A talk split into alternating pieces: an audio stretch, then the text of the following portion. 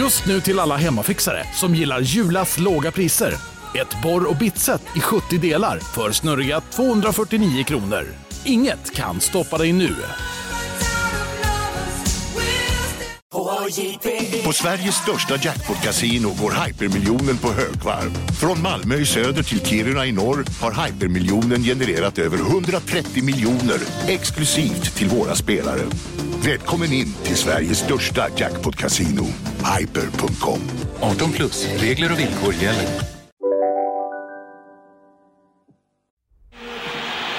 First shake of hands between the two captains. The atmosphere in the ground is extremely pleasant. So pleasantry's over, football match to start. Ranks of famous footballers around the world following closely the draw, of course. Les États-Unis d'Amérique, United States of America. United States. There were two teams left, Iran and Colombia, and two groups left. Germany. Germany's group and England's group. Germany's group included the seeded team Germany, USA, and Yugoslavia. And all of a sudden I looked up and I said, oh my God, this could be USA versus Iran. This would be the match of the century. Blatter picked the ball and it was unfolded. And now Iran, Germany, the United States, Yugoslavia, and Iran.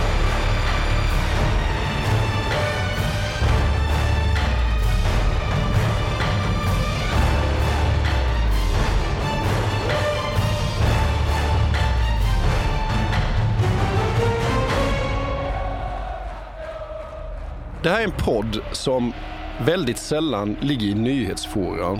Det är en historisk podd om fotbollslag. Men just idag närmar vi oss faktiskt lite grann. Och för de som säger att sport och politik inte har med varandra att göra kommer vi säga idag att ni har helt fel. Eller hur Erik?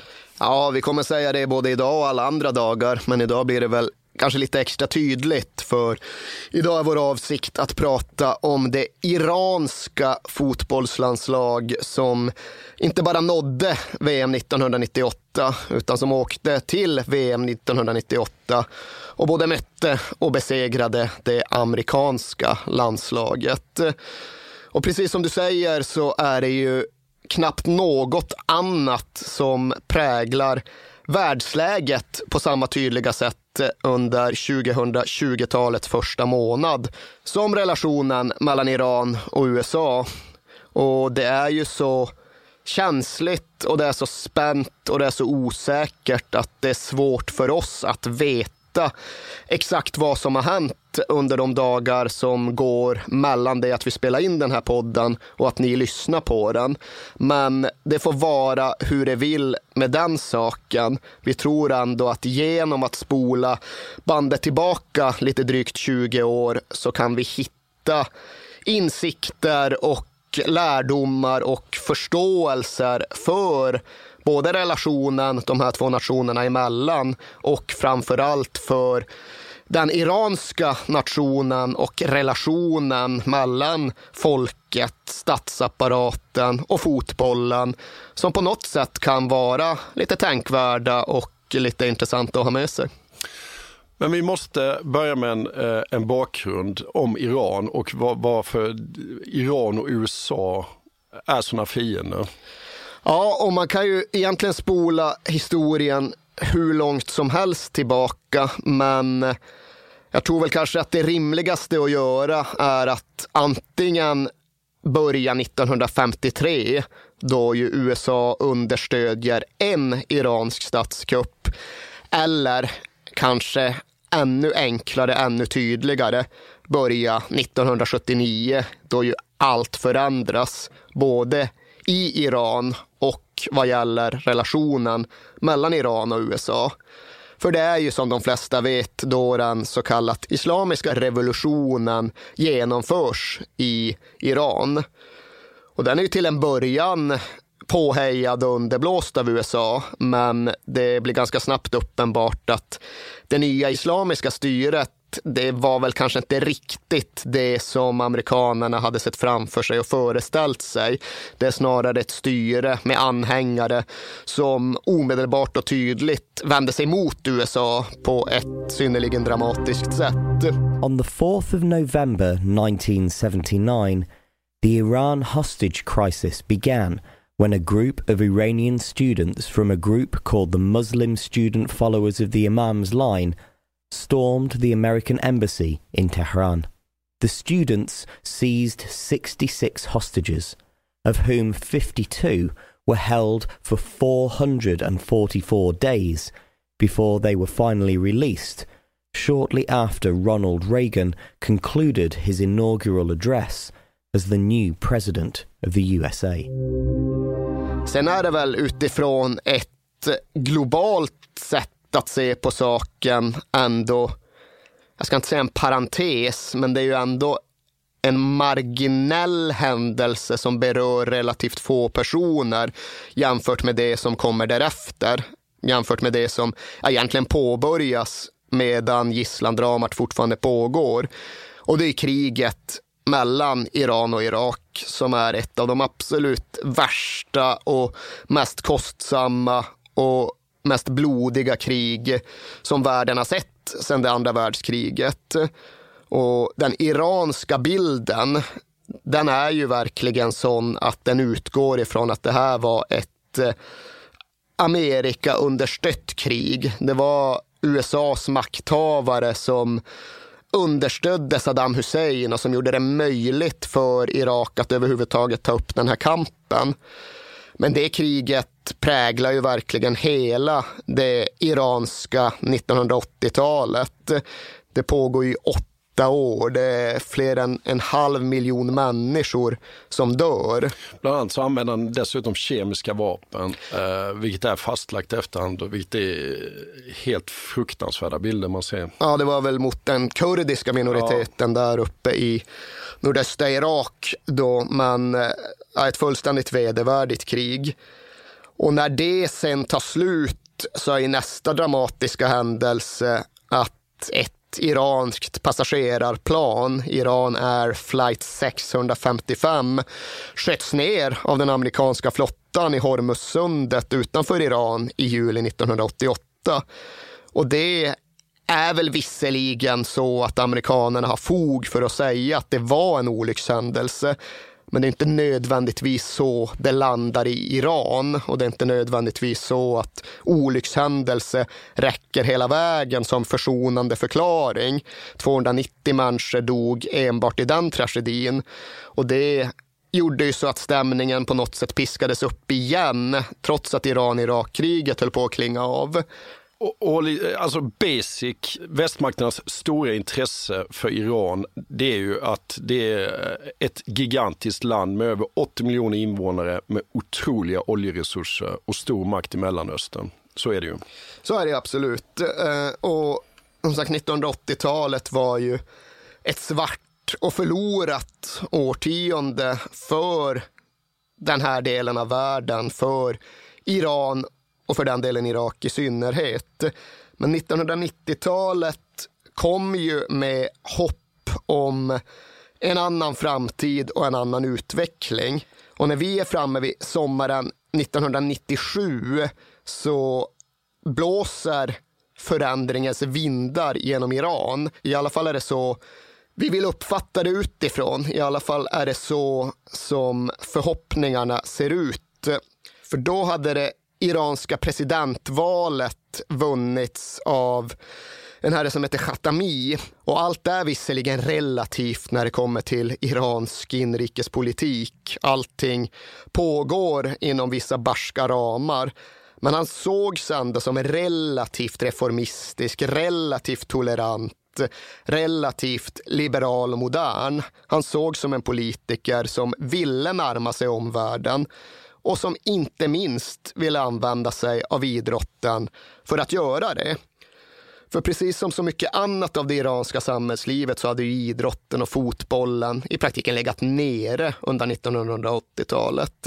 Iran deltog ju inte ens i kvalspelet till VM 86 och VM 90 för alla unga män var ju inkallade i det militära. De var ute i fronten och krigade snarare än att spela någon fotboll.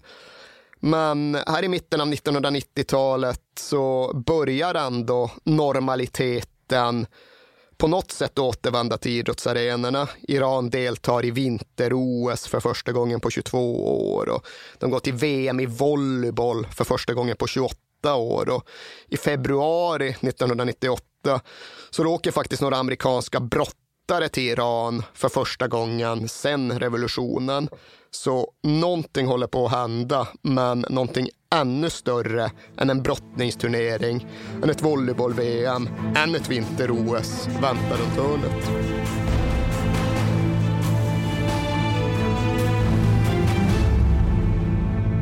Ja, men då går vi in på det. Eh, Irans eh, ganska krångliga VM-kval får vi väl säga va? Irans episka kvalresa. Ja. Det tog ju dem 17 13 matcher att kvalificera sig för VM 1998 och det var rekord.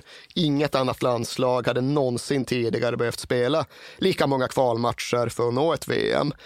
Men de börjar ju med ett första gruppspel som var typ som ett konstigt sammandrag. Det man hade när man spelade pojklagsfotboll ute i byarna och alla lag samlades i Tärendö eller Pajala för att inte behöva resa så långt. Här samlades alla landslag i gruppen, först i Damaskus och sen i Teheran och dammade av alla matcher på väldigt kort tid för att någonstans få det överstökat. Kyrgyzstan och Maldiverna, ja, men de fick inga hemmamatcher. De fick resa till de här sammandragen och spela där istället. Och det gick väl sådär för dem. Iran var rätt mycket bättre än de här motståndarna. De spelade sex matcher på elva dagar under det här märkliga första gruppspelet. De gjorde 39-3 på de sex matcherna och de slog bland annat Maldiverna med 17-0. I den matchen gjorde en mittfältare som heter Karim Bacheri sju mål. Vi får presentera de här iranska spelarna lite allt eftersom. Men eh, det är notabelt att eh, den här killen som heter Karim Bacheri faktiskt vann skytteligan i hela VM-kvalet. Han gjorde 19 mål totalt, Eh, bland annat då sju mot Maldiverna. Men det är extra anmärkningsvärt för att han var egentligen inte en överdrivet offensiv spelare. Han var som sagt mittfältare, men han var inte den här nummer 10-killen som låg i hålet bakom några strikers och på så sätt var en given poängspelare. Utan han var med en box-till-box-kille som på ett eller annat sätt, bland annat tack vare några matcher mot Maldiverna, då gjorde 19 mål under ett och samma VM-kval. Maldiverna hade minus 59 i målskillnad. Det, det låter ju inte så här. Inget vidare landslag kanske? Nej, det är inte Asiens starkaste gäng. Eh, men från det första gruppspelet så ledde naturligtvis VM-vägen till ett andra gruppspel. Och det var väl lite mer traditionellt utformat. Men även där gick det ju bra för Iran. Det var de och deras, jag eh, ska inte säga ärkefiender, för Iran har många ärkefiender. men eh, ett av deras eh, största rivallandslag från Saudiarabien var ju det som Iran i första hand kämpade mot och de hade länge övertaget. De positionerade sig så väl att det i slutändan räckte för Iran med att besegra Qatar borta för att vara klart direkt för VM i Frankrike. Och Qatar 1997, det var sannoliken inte vad Qatar är 2020. Då hade det inte inte gjorts några gigantiska satsningar för att bygga VM-lag, utan det var ju ett ytterst mediokert asiatiskt landslag som aldrig tidigare ens hade gjort mål på Iran i en tävlingslandskamp. Så det där trodde nog de allra flesta skulle ordna sig. Men det gjorde det inte. Qatar vann med 2-0 och de iranska nyhetsbyråerna uppgav att tre iranier dog av hjärtattacker hemma i Iran som konsekvens av den där matchen. Så okej, okay. första matchbollen missad. Eh, som tur är så får i alla fall Iran en till. För nästa steg i det här vindlande kvalet det är ett avgörande asiatiskt playoff mot Japan som av en eller annan anledning spelas på den malaysiska delen av Malackahalvön, alltså neutral plan. Och den matchen ser också ut att gå bra för Iran. Ali Dai, den väldiga, mäktiga Ali Dai, gör 2-1 för Iran och de har ledningen med en kvart kvar. Ali Dai som då var 192 centimeter lång och en stor och tung centertank ska vi såklart eh, betona är hela världshistoriens mest framgångsrika landslagsmålskytt. Han gjorde 109 mål på 149 landskamper och innehar alltså därför än idag världsrekordet för landslagsmål på här sidan. Cristiano Ronaldo jagar ju och jagar och försöker komma ikapp, men än har han en bit kvar. Så Ali Dai gör målet och det här borde väl ändå räcka. Nu ska väl Iran gå till VM. Men nej då, de tappar den ledningen också. Japan kvitterar och Japan forcerar sen faktiskt även in ett vinstmål i den 118 minuten. Så ytterligare en missad möjlighet. Ännu ett stort och tufft bakslag för det iranska landslaget. Och nu reagerar ju Teheran, och då pratar jag inte i första hand om människorna i Teheran, utan då pratar jag om det politiska och det religiösa styret i Teheran. Ja, men vad händer då? Ja, det är ju så att fotbollen har ju en väldigt speciell position i den inhemska iranska politiska kontexten. För fotbollen sågs på den här tiden som någon form av symbol för modernitet och för internationalism och för mycket av det som det islamistiska styret var väldigt misstänksamt mot. Och så hade det egentligen alltid varit för den störtade shahen. Han älskade ju fotboll av egentligen samma anledningar som islamisterna avskydde den. För han såg också fotbollen som just eh, det internationella språket, det som andades västerlandet, det som andades framtid, det som andades i någon mån försoning mellan olika världsdelar och olika världsbilder. Så han gick ju till och med så långt att han rev vissa moskéer för att anlägga fotbollsplaner. Och hans son var först med om att grunda det iranska fotbollsförbundet och blev sen drivande i det på 1940 och 1950-talen. Och det fick ju konsekvensen att när den islamistiska revolutionen genomfördes, genomdrevs, så försökte ju de religiösa ledarna därefter först att förbjuda fotbollen helt. Men de tvingades väl inse att den hade satt sig för mycket i folkdjupet för att det skulle vara möjligt. Men ända här in i det sena 1990-talet så var det så att fotbollen sågs som den imperialistiska idrotten medan det var brottning som var den traditionella iranska idrottsutövningen. Och det innebar bland annat att när den nya presidenten Khatami vann valet så gjorde han det i alla fall i någon liten mån med hjälp av fotbollen. Han hade fotbollsspelare på sin sida. De uttalade sig till hans fördel medan hans mer konservativa motkandidat just vände sig till brottningscommunityn för stöd och support. Och så ska man också veta att än idag är ju de som styr fotbollen i Iran inte idrottsfolk, utan de är ju politiker. Och de är utsedda av regimen. Och det har ju fått eh, konsekvensen att Iran i perioder har varit avstängda av Fifa. För enligt de statuterna heter det att ja, men det är förbjudet med direkt politisk inblandning i fotbollen iransk fotboll har alltid styrts av politik och i någon mån av religion. Så egentligen hade Fifa mycket väl kunnat stänga av dem från 1979 och framåt med hänvisning till hur fotbollen där faktiskt fungerar.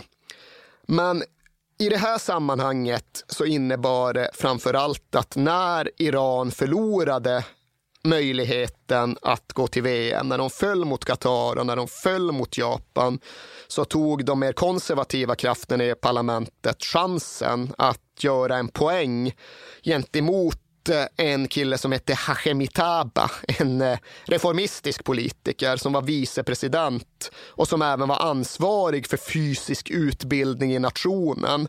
Han ledde förlagan till det iranska idrottsministeriet. Och han kallades in till parlamentsförhör. Förbundskaptenen kallades in till parlamentsförhör.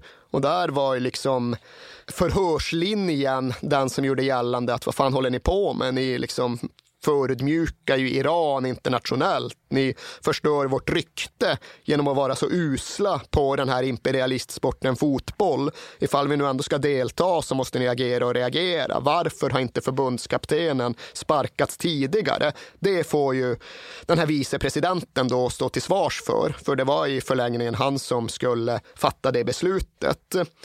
Exakt vart de där parlamentsförhören ledde, det går att diskutera. Men det fick i alla fall konsekvensen att ja då, Iran bytte förbundskapten och det som inte riktigt var med i de konservativas kalkyl, det var att den nya förbundskaptenen för Iran blev en utlänning. Och det hade inte skett sedan shahens tid. Och inte bara en utlänning utan en... Ja, en ganska obskyr brasse som ja. hette Val Valdeir Viera som innan han kom till Iran hade varit förbundskapten för Costa Rica men därutöver hade en rätt eh, dunkel meritlista.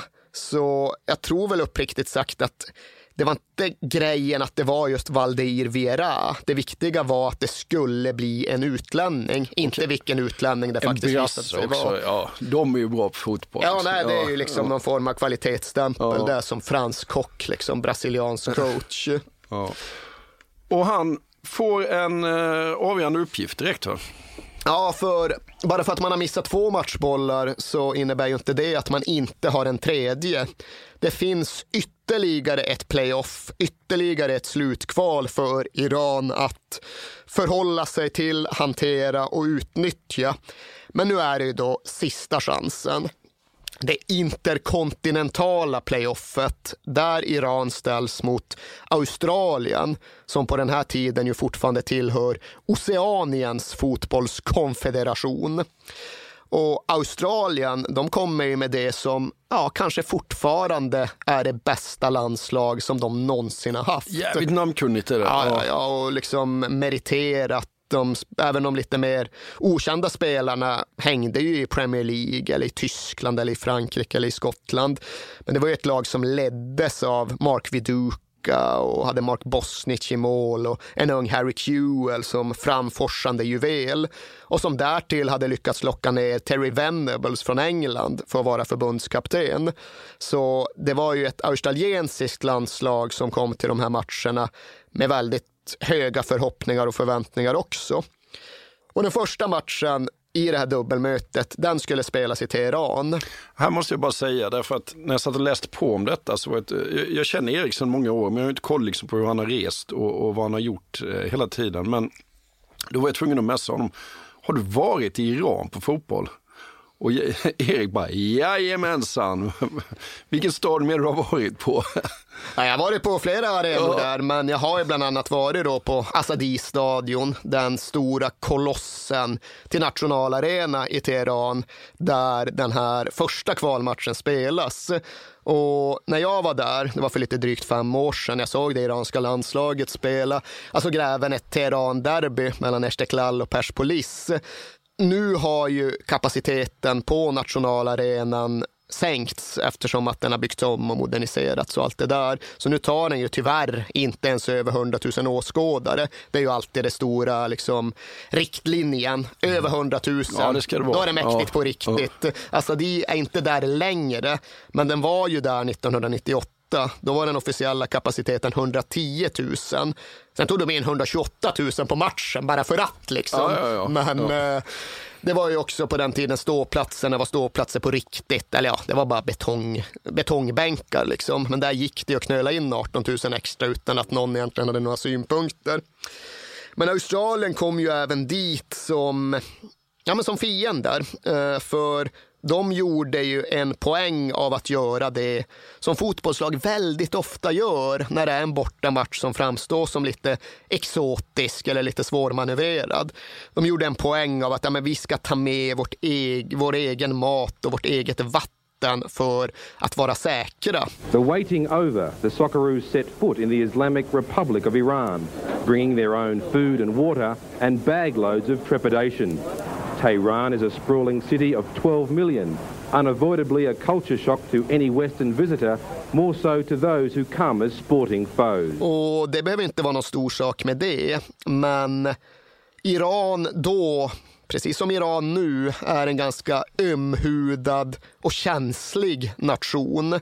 Så det är ju fullt möjligt att de tog det som förevändning, men det räckte i alla fall för att de skulle känna sig väldigt förorättade från officiellt håll. Vadå, liksom litar ni inte på vårt mat, vår mat och vårt vatten? den iranska ambassadören i Australien, han gick ut i pressen och skrev öppna brev och krävde förbundsordförandens avsked. För så här kan man inte bete sig. Och jag tror väl i och för sig inte att Australien hade mötts av blommor oavsett vilket för de sportsliga insatserna var så höga. Men det här räckte i alla fall för att eh, gästfriheten som eventuellt hade kunnat finnas där förbyttes i direkt fientlighet.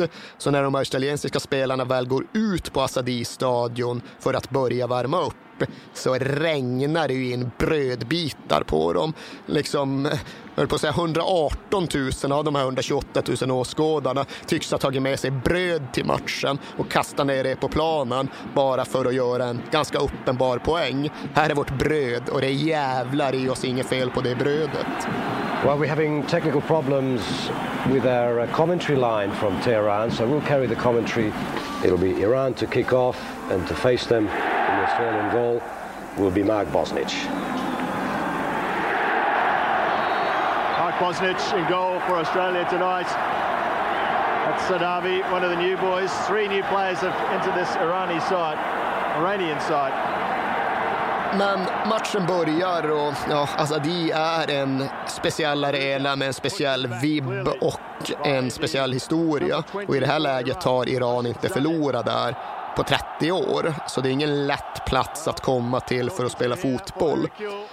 Ändå tar faktiskt Australien ledningen efter knappt 20 minuter. En ung, 19-årig, utblommande Harry Kewell drar in en volley. Jävligt snyggt mål. Ja, det är fint ja. gjort. Det är mm. fint gjort. Bra pass. Jag tror det är Viduka som lägger fram ja. den. Och och sådär. Men man kan ju både höra på klippen och man kan lyssna på berättelsen från de australiensiska spelarna att just den där känslan av att från den infernaliska ljudkulissen bara total tystnad. Ja, det är helt tyst nu. det är ja, väldigt, väldigt speciellt. Ja.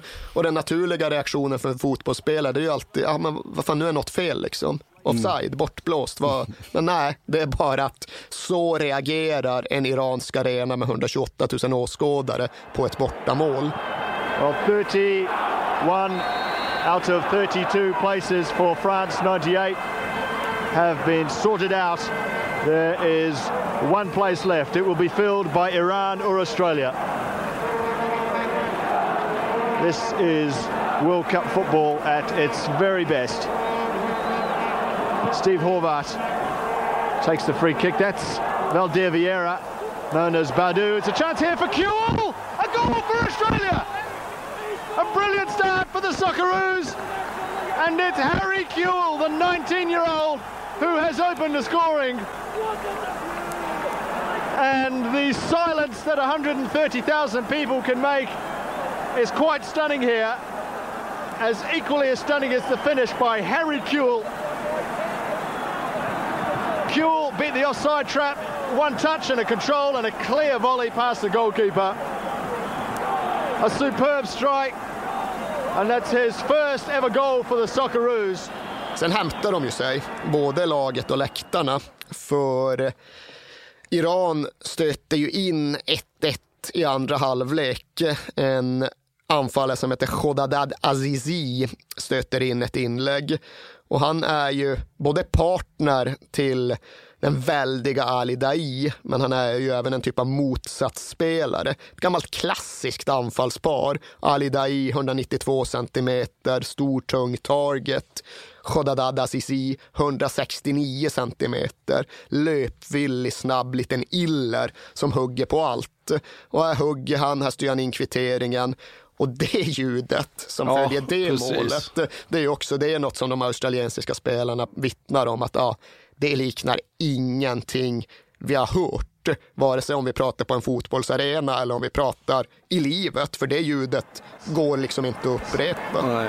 And the ball is back in play awfully quickly. The flag stays down. Metavikia pulling it across.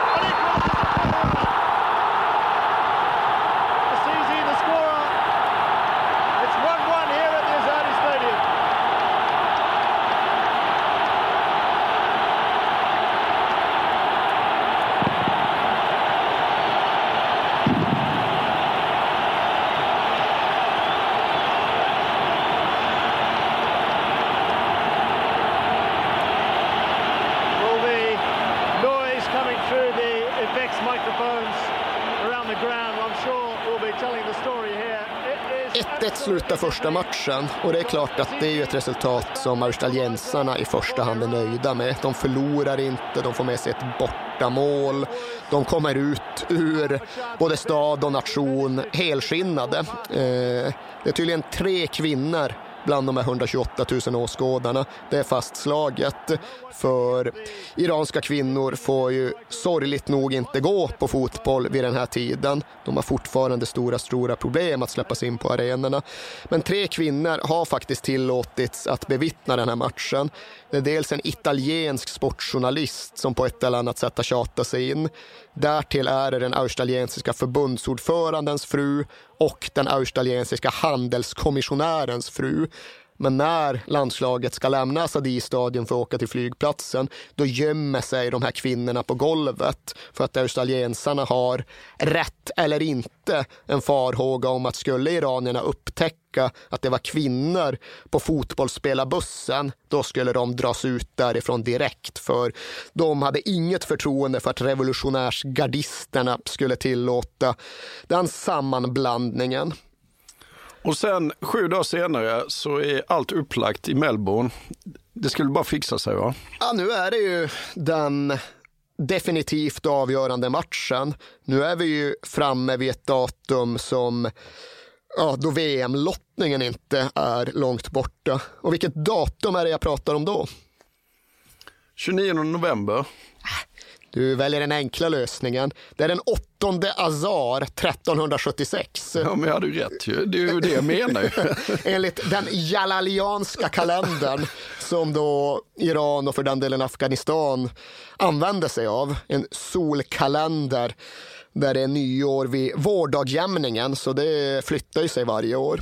Och det är bara lustigt att konstatera att Iran dels har sin egen tideräkning, eller i alla fall en annan tideräkning, har dessutom en klocka som inte följer vår västerländska klocka utan deras heltimmar är ju våra halvtimmar. Det är liksom en vridning. Så fort en match börjar prick på timmen i västerlandet, då börjar en halv i Iran. Jaha. Ja, det, det är vad det är.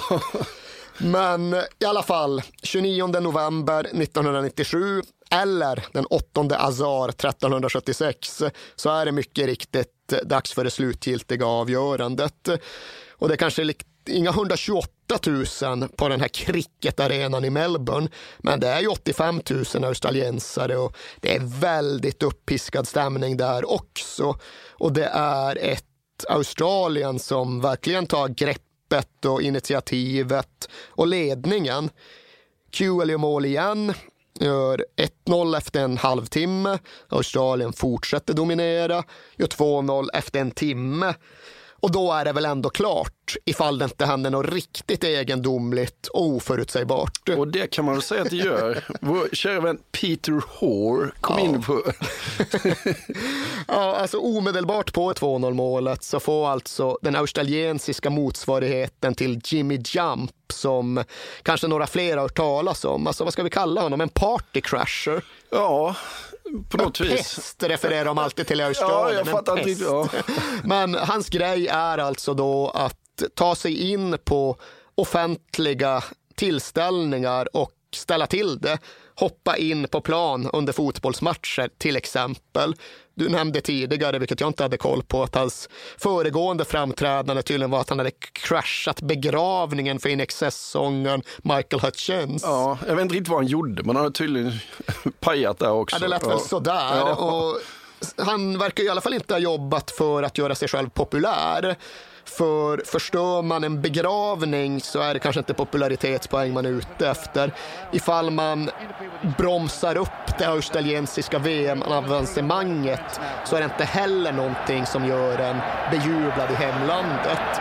Well, there was minor altercation from a spectator and the Iranian goalie did a bit of damage to the mitting on the goal there and before the securities grabbed him and inflicted some damage of their own on the intruder. De stormar då in på plan och hoppar med våldsam kraft in i den iranska målburen och sabbar då alltså den iranska målburen. Nätet lossnar från ribban så det blir ju ett utdraget spelavbrott när australiensarna ska försöka fixa den här kraschade målburen. Och det framstår inte direkt som att de har maximal beredskap för detta. Ja, det ser ut som clowner som hänger i ribban. Liksom. Alltså, det är några snubbar som lyfter upp en dude i en keps som liksom försöker med fumliga händer tejpa upp nätet vid ribban verkar det som. Och det tar ju sitt tag. Det tar ju sex minuter innan spelet kan komma igång igen. Och här är det väl absolut en fråga om huruvida historieskrivningen verkligen avspeglar det som hände. Men i historieskrivningen så är det ju för många det här avbrottet, det här uppehållet som gör att Iran tar sig tillbaka in i matchen och lyckas få grepp om VM-biljetterna till Frankrike igen. Det här är ju givetvis en oerhört mytologiserad match i Iran och där har bland annat matchreferatet blivit en klassiker. Det är en tv-kommentator som heter Javad Shabani som bland annat då använder det här uppehållet för att piska upp ja, både sig själv och för den delen stämningen på hemmaplan. För så som han tolkar och refererar så var ju hela det här debaclet något som liksom illustrerar skillnaderna mellan våran civiliserade islamska kultur och ett land grundat för fem minuter sedan av några engelska sjömän. Han eh, gick liksom verkligen igång på hela den aspekten. Och under det uppehållet så är det ju mycket fokus också på den iranska målvakten Ahmed Reza Abedzadeh vars bur ju har saboterats. Och när kamerorna ligger på honom så ser han ganska soft ut. Liksom. Han står och garvar, står och tuggar tuggummi, han gör lite kullerbyttor. Han utstrålar någonstans, men det är lugnt liksom. Det här, we've got this, det här, det här löser vi. Eh, och han är ju också en av de verkliga centralfigurerna i det här iranska laget. Ali Dai, absolut, men Ahmed Reza Abedzadeh var ju kaptenen. Han var kanske den främsta ledarfiguren. Han var verkligen personen som gjorde att den här matchen inte redan hade runnit iväg för Iran. För återigen, Australien Ja, de dikterade villkoren de var helt överlägsna faktiskt. Och hade kunnat stå 4-0 eller kunnat stå Mm. 5-0 ifall inte han var så bra. Men han står här och utstrålar lugn och självsäkerhet. Och när väl spelet återupptas så fortsätter Australien att skapa saker. Men det är ryckigare spel och det blir fler avbrott. Och Harry Kewell blir varnad för något, jag vet inte om jag ska kalla det överfall, men hoppa in i Ahmed Reza Abedzadeh. Och efter den varningen, efter det lilla avbrottet, ja då vänder allt. Då förändras allt. Och då är det ju återigen geniet Ali Dai som står i centrum. Inte för att han avslutar anfallen, men för att han öppnar upp dem. Eh, vid Irans reduceringsmål så är det han som tar emot boll, vänder upp, lägger ut den eh, till löpare och i förlängningen så är det den här målfarliga mittfältaren Bageri som stöter in bollen i tomt mål. Och nu är det ju helt plötsligt ett helt annat mentalt läge. Det är sådär en kvart kvar och Iran är tillbaka i matchen, både spel och målmässigt.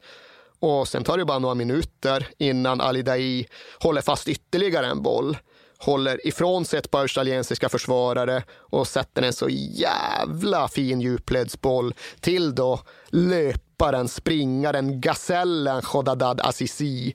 Khodadad Azizi vars förnamn tydligen betyder gudagåvan. Han springer igenom, väntar ut Mark Bosnich och rullar in kvitteringen. They say, Paul, the most dangerous score to lead by is 2-0 because uh, you appear to have the match wrapped up the other team get one back, even though it hasn't been deserved on tonight's uh, general play. And suddenly the complexion of the game changes. Let's hope it doesn't, but this is the best period for Iran in the match. Ali Daei, danger for Australia here, the flag's down! It's an equaliser for Iran! 2-2 here. Disaster for Australia. That is how quickly a football match can change. På tv-bilderna ser man också liksom en australiensisk mittback som springer i full fart åt motsatt håll för han ska ställa offside. Misslyckas totalt, han är ju helt fri ju.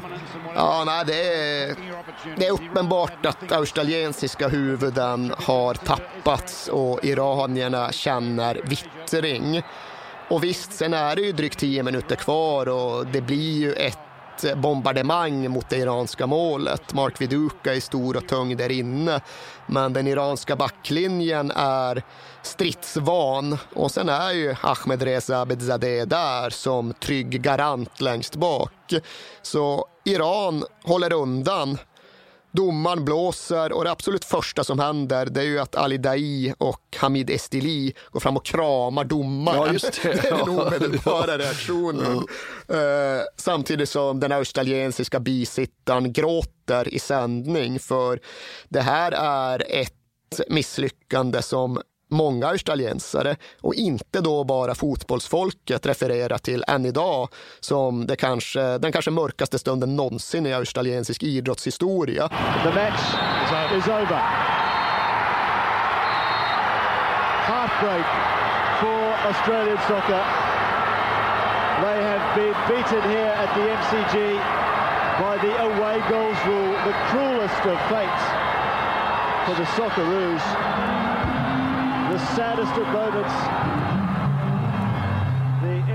Medan då reaktionerna i Iran och i Teheran givetvis är de motsatta. Ja, för det firandet eh, går inte av för hackor.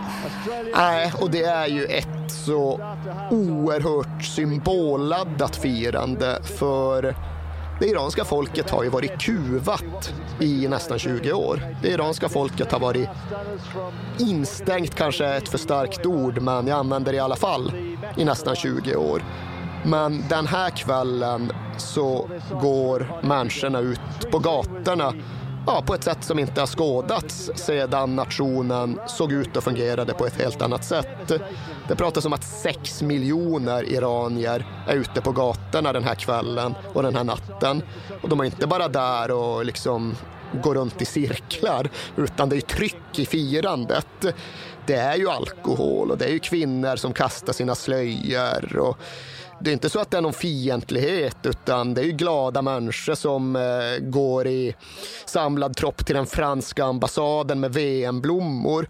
Men det är ju framför allt den där känslan av liksom frihet och den där känslan av att det faktiskt är folket som bestämmer vad folket vill göra snarare än att det är några revolutionsgardister eller några Bashiji-styrkor som kan piska dem till lydnad. Och här är det ju absolut också så att många av revolutionsgardisterna struntar i vilket. De låter ju allt pågå. De är fotbollsfans i första hand och revolutionsgardister därefter.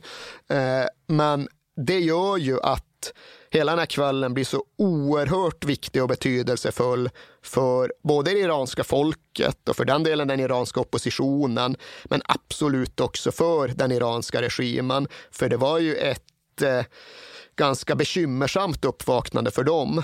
Vår kontroll är faktiskt inte total. Vi kan inte bestämma, diktera och förutse exakt vad som kommer hända i varje givet läge, utan kraften från det iranska folkdjupet, den är alltjämt stor och stark och svårkontrollerad. Och det är väl lite grann så hos dem också att så här kan du fan inte fortsätta framåt liksom. Ja men absolut, de tog ju lärdom av det där och det är ju än idag så att många viktiga iranska hemmalandskamper spelas så här liksom klockan 13.30 under arbetsdagen just för att det inte ska finnas någon möjlighet till de här gigantiska folksamlingarna under firandet efteråt. Men det firandet som följde på Australien-matchen, det tog ju inte heller slut efter bara den första natten. För det gick ett par, tre dagar och sen hade ju laget lyckats hacka sig tillbaka hem från Australien. Det tog sitt tag, men till sist kom de och när de väl kom till Teheran, när de väl skulle mötas på Azadi-stadion, då kom ju laget till arenan i militärhelikopter, släpptes ner i mittcirkeln. Men det som verkligen var notabelt med det firandet, det var ju att eh, en stor, stor skara kvinnor, det uppges allt mellan 3 och 5 000 hade ju struntat i förbudet, forcerat förbudet, sprängt en spärr och tagit sig in på Azadi-stadion mot regimens fysiska vilja. Så det är ju kvinnor på arenan. Det är många, det är tusentals kvinnor på arenan. Och i just det här programmet så är väl kanske inte den kampen för kvinnors rätt att gå på fotboll det vi kommer fokusera på absolut mest. Det finns andra program där vi säkert återvänder till det. Men det här var ju också en så oerhört kraftfull bild som kablades ut till både nationen och till omvärlden att jo då, Irans kvinnor finns också. De märks också. De har också en vilja att se på fotboll och en styrka att se till att de själva får göra det. Och återigen, inte heller det var ju något som regimen tog särskilt lätt på. Nej, det måste de bli skraja över. Det brukar ju heta att i väldigt många länder så utnyttjar politikerna fotbollen och så har det absolut varit under lång tid i Iran också.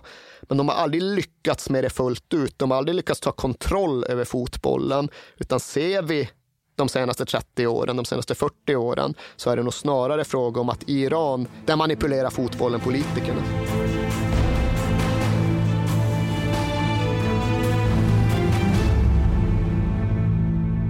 Jag vill inleda med att säga att det är garanterad jackpot på 13 miljoner på Stryktipset. Och fy fasen. Ja, visst. Skulle du behöva 13 miljoner eller? Ja, det skulle jag verkligen. Men vi måste säga först att vi är ju sponsrade av Stryktipset. Ett spel från Svenska Spel, Sport och Casino för dig över 18 år. Yes, och stödlinjen.se finns där för dig om du har problem med ditt spelande. Nej, men 13 miljoner ja. jackpot på Stryktipset, det är ju inte fel. Nej, då är det faktiskt dags att ladda en rejäl rad här känns det mm -hmm. som. Vet du vad som inte heller är fel? Nej. Födelsedagsfirandet och alla härliga mm. historier vi får in. Exakt, mm. för vi är ju mitt inne i Stryktipsets 90-årsfirande som vi firar med att läsa upp fantastiska historier från våra lyssnare yes. som skickar in dem till kings at perfectdaymedia.se. Precis, bomba på nu. Det är åtta månader kvar på det här firandet, så att, uh, vi kör nu. Mycket Stryktipshistorier vill vi ha mm. och i dagens har vi fått från Peter som skriver så här. Hej på er och tack för en helt otrolig podcast. Den har räddat mina veckor i snart fyra år. Tack så mycket Peter. Min historia är ganska färsk, men den om när det vände på stopptid gav kanske inte de största pengarna, men känslan i mig består. Jag spelar ofta för lite mindre pengar på Stryket, följer fotbollen men långt ifrån en nörd. Och allt såg väldigt bra ut senast, förutom på min etta på Manchester United mot Brentford. Mm -hmm. var, ändå väldigt, var ändå väldigt nöjd med hur resten satt. Men på stopptid satte min nya favoritspelare, skotten McTominay, två mål och vändningen fullbordades. 64 rader blev 12 000 kronor. Tack för en bra podd. Det är podd. otroligt. Ja. Tack för en bra historia Peter. Ja, och som man älskar Scott McTominay. Gör man inte det? Ja, det gör man faktiskt. Han liksom kommer in i straffområdet jävligt bra faktiskt. Mm. Vi säger stort tack till våra vänner på Stryktipset. Tack.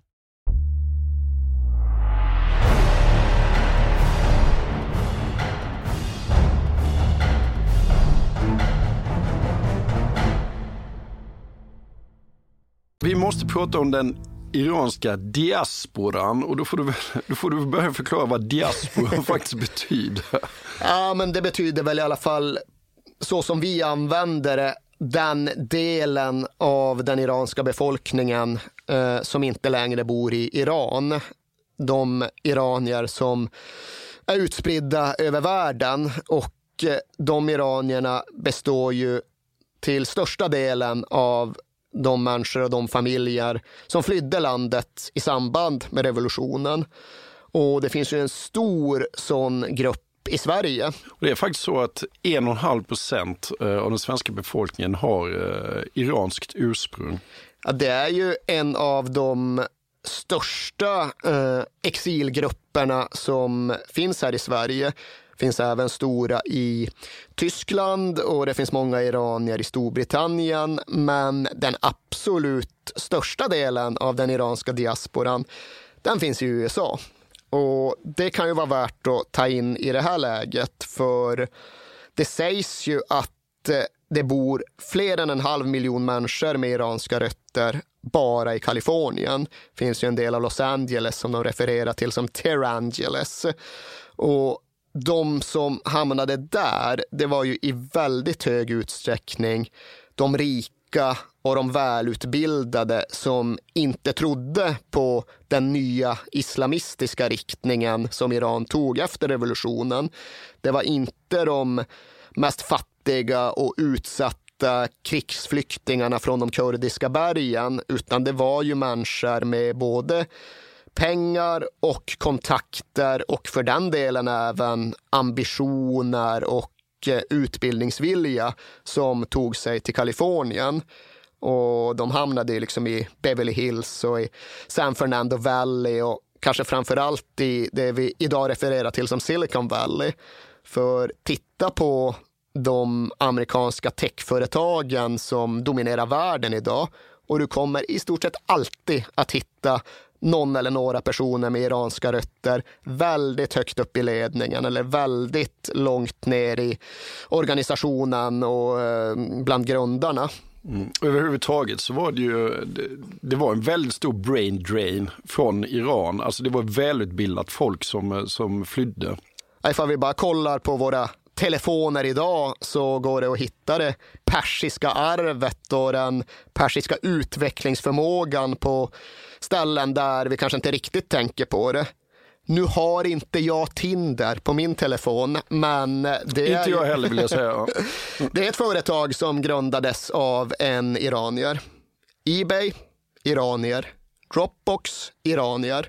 Och som sagt, i praktiken vartenda stort företag som kommer från Silicon Valley så har du iranier i toppskiktet. Och det är klart att det kom på många sätt omvärlden till gagn, men det kostade ju Iran oerhört mycket. Okej, då går vi in på lottningen till eh, VM som ska gå i Frankrike nästa år. Då är vi inne i december 97 och den lottningen, ja, den blir ju speciell. Det blir den och det skulle den kanske alltid komma att bli, för så säregen var väl den iranska positionen i omvärlden på den här tiden. Men det blev någonstans mer extraordinärt än vi kanske hade kunnat föreställa oss på förhand.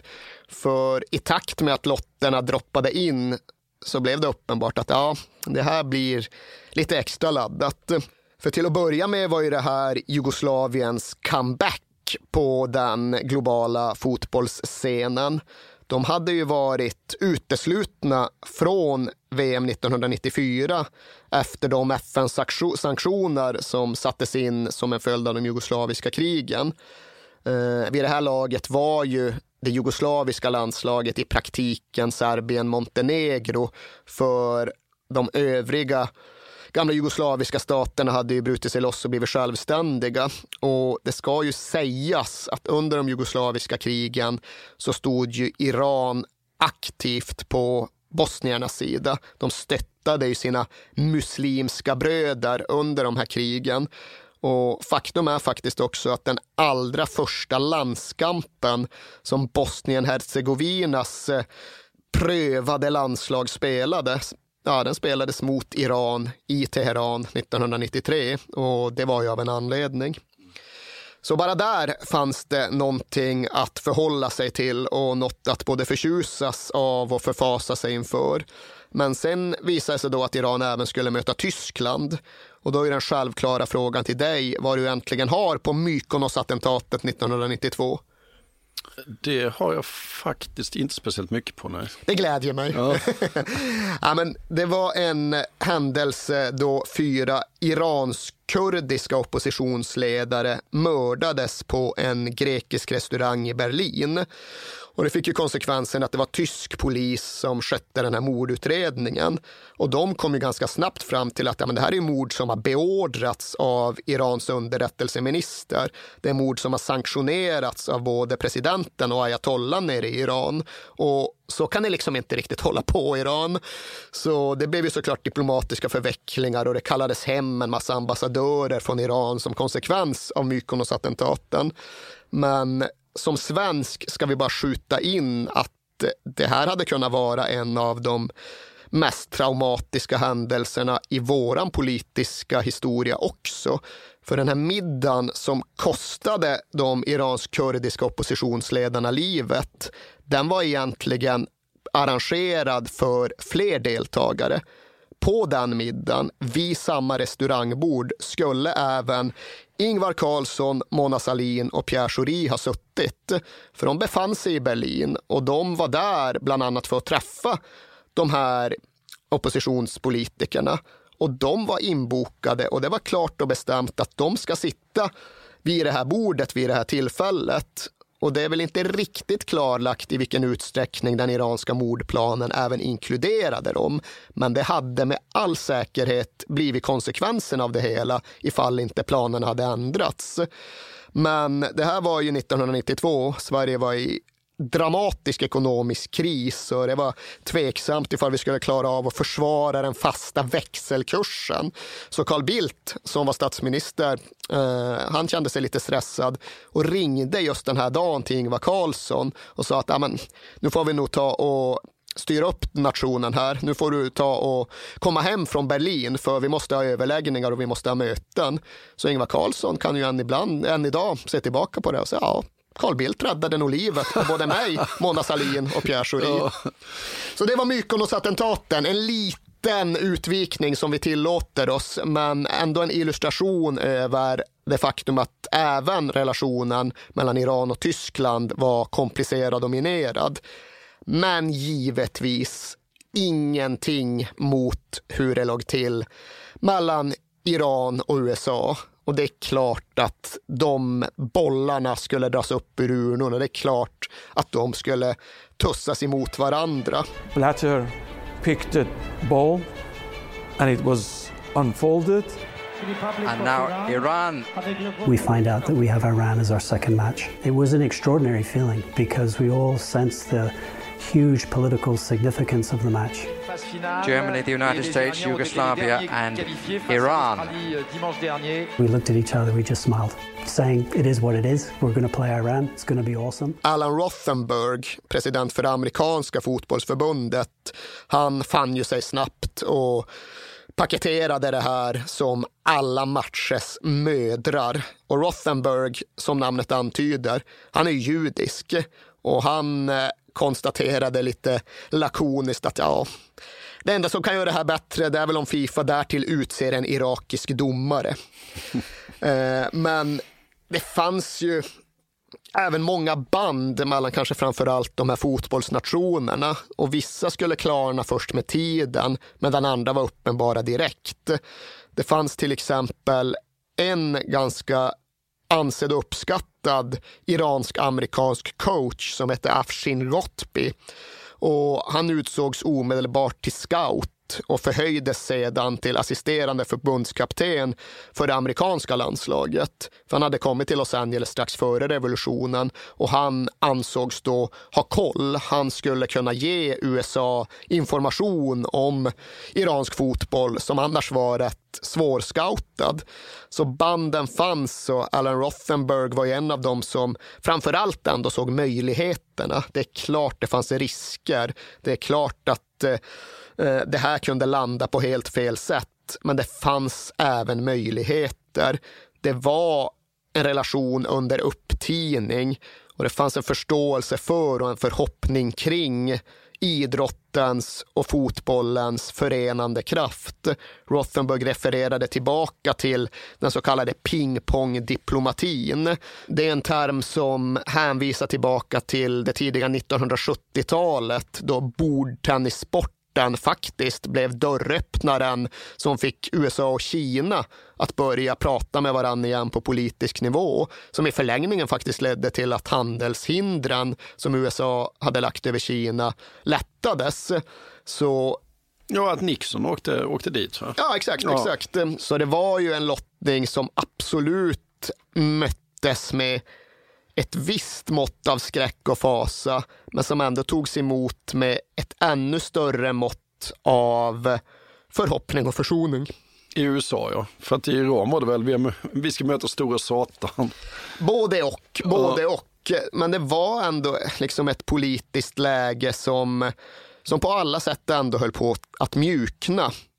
Det absolut första som hände 1998 det var ju att redan på nyårsdagen så gav den nya iranska presidenten Khatami en intervju till CNN där han pratade om civilisationernas dialog. Och det han då hänvisade till, lite mellan raderna, det var inte om kontakter på regeringsnivå, utan det var om citat kulturellt och akademiskt utbyte, slutcitat. Och det inkluderade väl absolut en del föreläsningar och en del professurer, men det rymde ju sannoliken också den stundande fotbollsmatchen. Och det vidgades ju till att gälla annan idrott också. Vi nämnde i början bara som hastigast det här ganska häpnadsväckande faktumet att amerikanska brott idrottare åkte till Iran redan i februari 1998. De första amerikanska idrottare som hade varit där sedan revolutionen. Och då möttes ju den amerikanska flaggan av applåder snarare än av folk som skulle bränna den. Och amerikanerna hakade ju sannoliken på. Längre fram på våren så lättade Bill Clinton på sanktionerna mot företag som handlade med Iran och till och med embargot gentemot iranska mattor ärtor och iransk pistage hävdes ju. Och när väl VM närmade sig så höll Madeleine Albright det mest försonande talet gentemot Iran som en amerikansk utrikesminister hållit på 20 år. Hon pratade om möjligheterna till en helt annan typ av relation. Och dagen efter fyllde president Bill Clinton på. Han sa att liksom vad vi är ute efter är genuin försoning med Iran. Och visst, han hade med några passusar om att äh, kan ju sluta stödja terrorism och utveckla massförstörelsevapen och sådär. Men det var ändå ett totalt annorlunda tonläge än det hade varit de föregående 20 åren. Och fotbollsmatchen fanns inte bara med i det här utan det var någon typ av centrum för hela den här förändringsrörelsen. Men nu går vi händelserna lite i förväg.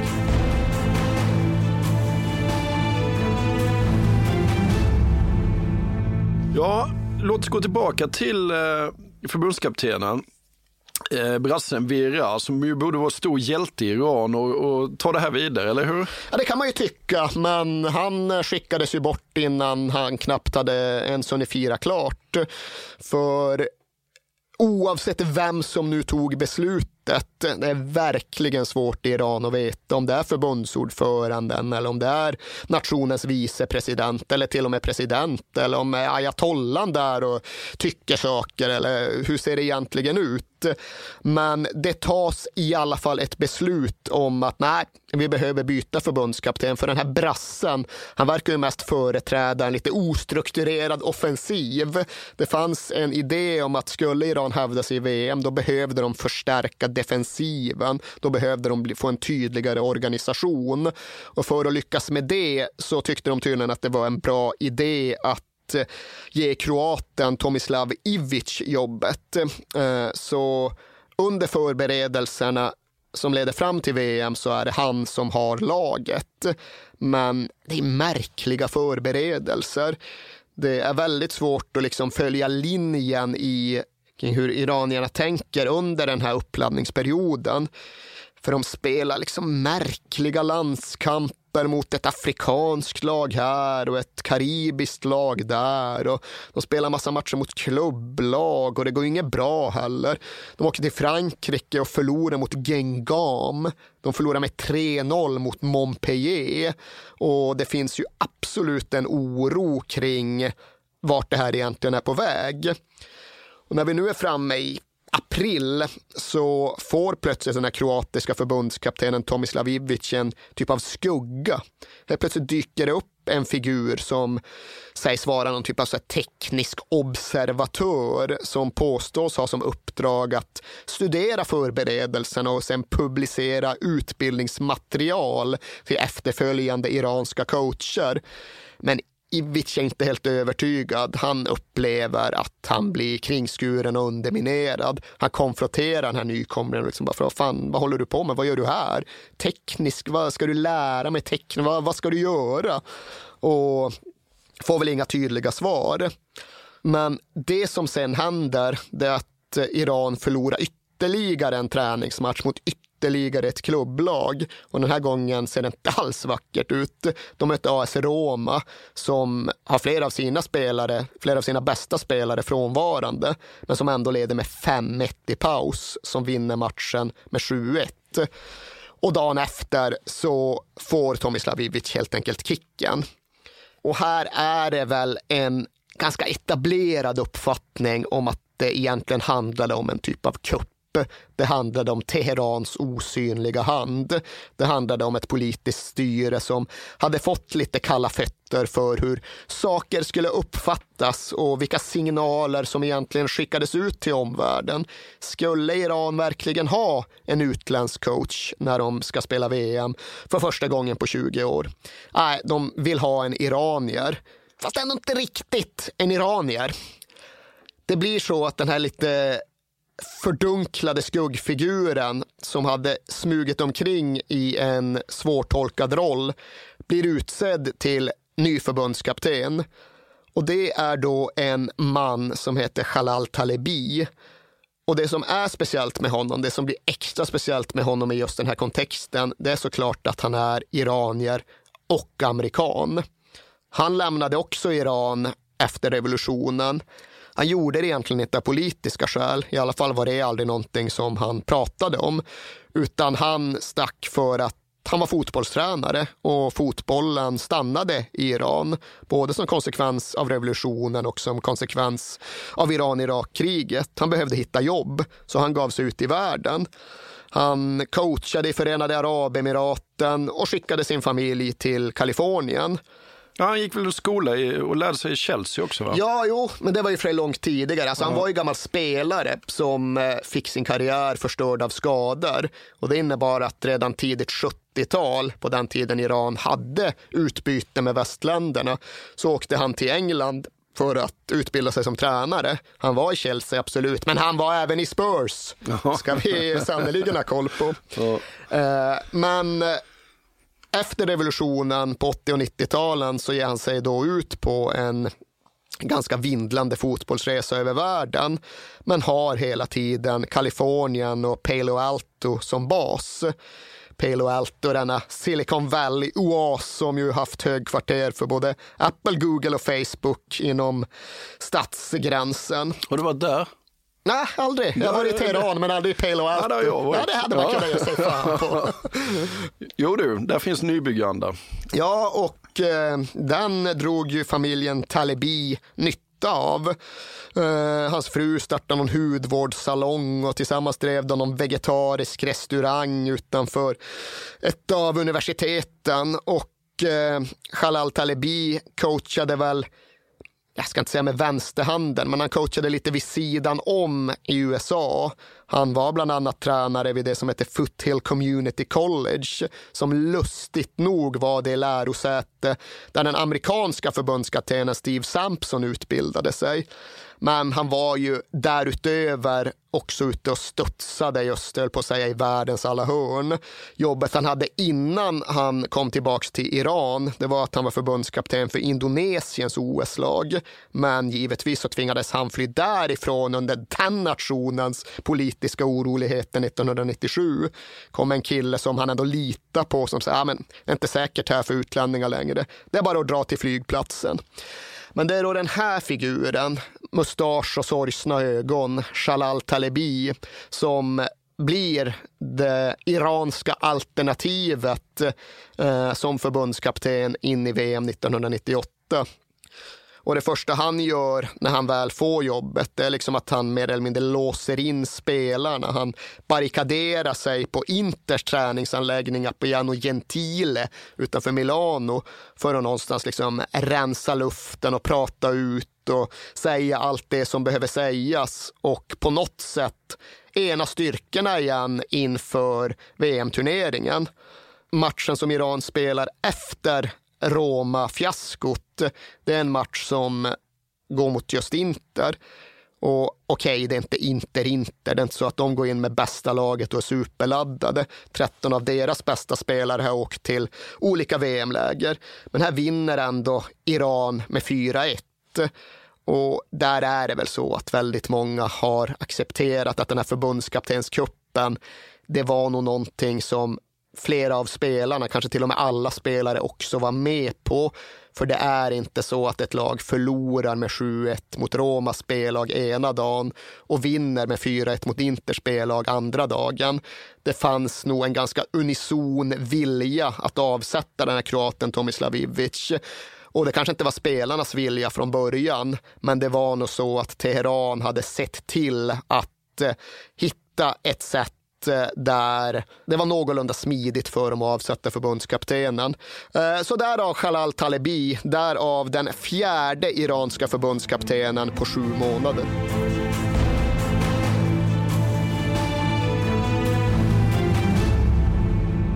Om vi ska gå in på truppen då så, så är ju det faktiskt en trupp som Talibi egentligen inte någon, hade någon makt att ta ut. Nej, den var ju redan uttagen och klar, i alla fall bruttotrupp truppen. Han skulle väl banta bort ett par spelare, men eh, allting var egentligen redan satt. Och där har han i efterhand berättat att egentligen var det inte den trupp som han själv hade tagit ut. Han hade bytt ut säkert en fjärdedel av spelarna. Men det var för de flesta andra ändå den ganska självklara truppen. Visst, det gick att diskutera något namn hit och dit. Skulle den framväxande kometen Ali Karimi egentligen inte ha varit med? Men i allt väsentligt var det ju truppen som hade tagit dem till VM. Ja, vad går det att säga om truppen då? Jag har väl koll på typ proffsen och det är tre och ett halvt proffs tre och ett i Tyskland. Proffs, ja. Precis det. Ja. Eh, och det är ju egentligen de som vi redan har nämnt då. Det är ju Ali Dai och den här målmaskinen Karim Bacheri som spelar för Arminia Bielefeld i Tyskland. Det är även Khodadad Azizi som spelar för Köln och så då Mehdi Wikiap som precis har skrivit på för HSV i Hamburg men som inte har hunnit flytta dit ännu. Och det är ju några av de absolut största och starkaste profilerna. Och därtill ska vi även lägga då kaptenen, målvakten, killen som vi pratade om i samband med Australien borta, Ahmed Reza Abedzadeh. Det är liksom de stora ledarfigurerna. Men därtill så var det ju också ett väldigt erfaret och väderbitet och stridsvant lag nästan halva startelvan och förbundskaptenen hade mustasch och då vet man att då är det iranier att lita på. Vi kan även konstatera att det är ju som det ofta är ett eh, iranskt landslag med intressant etnisk sammansättning. Det här är ju ingenting som vi västerlänningar normalt sett bryr oss om eller har den minsta koll på. Men det är ju inte så att alla iranier är perser. Det är sannerligen inte så att alla iranska fotbollsspelare är perser. Och det kan vi bara som hastigast nämna i anslutning till den här truppen att eh, flera av dem absolut mest tongivande spelarna, de som vi har nämnt tidigare, Dai, Bagheri, Estili, de är ju etniska azerer. Det finns fler azerer i Iran än det finns i Azerbajdzjan. Det hade jag ingen aning om innan jag fick upp ögonen för den här delen av den iranska fotbollen. Men så är det. Khodadad Azizi som gjorde de avgörande målen som tog Iran till VM, han har afghanska rötter om det är hans föräldrar eller hans farföräldrar som kom från Afghanistan och han tillhör på så sätt den här väldigt utsatta folkgruppen hazarer som eh, oerhört många av de afghanska flyktingarna i Sverige också gör. Vi har därtill några araber nerifrån Khuzestan i södra Iran som också ingår i den här truppen. I just den här truppen fanns det inga kristna armenier, men det brukar det brukar det annars också göra i Irans landslag. Och det här är såklart ingenting som varken vi eller några andra behöver värdera, men det är ju någonting som såklart hjälper till för att synliggöra och för att öka toleransen och acceptansen för eh, minoriteterna i Iran. Men hur var det i truppen då? Ny förbundskapten, var allt frid och fröjd då eller? Nej, det var det ju inte. Eh, det var absolut en trupp som ändå präglades och i någon mån plågades av interna maktkamper. Och det är inte så att det fanns någon typ av så etnisk splittring. Fanns det någon typ av gruppbildning så handlade det snarare om vilka som utgick från Perspolis och vilka som utgick från Esteklal, alltså de två jättestora klubbarna i Teheran. Men i första hand så var det väl just en fråga om vem som egentligen var kungen över den här truppen.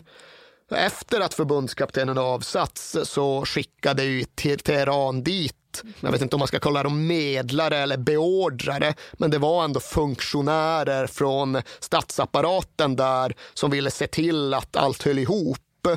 Och de höll ju samtal med och utsåg även en typ av spelarråd där fem av de mest tongivande spelarna fick plats.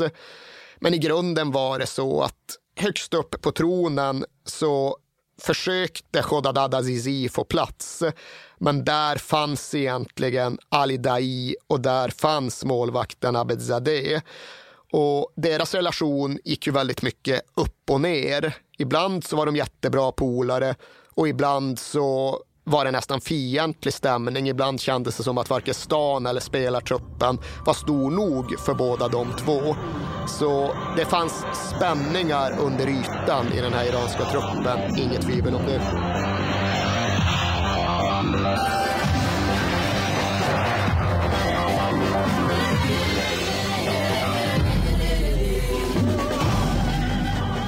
Och då, då är vi framme vid första matchen. Och det är Jugoslavien med Sinisa Mihailovic i spetsen va? Ja, absolut.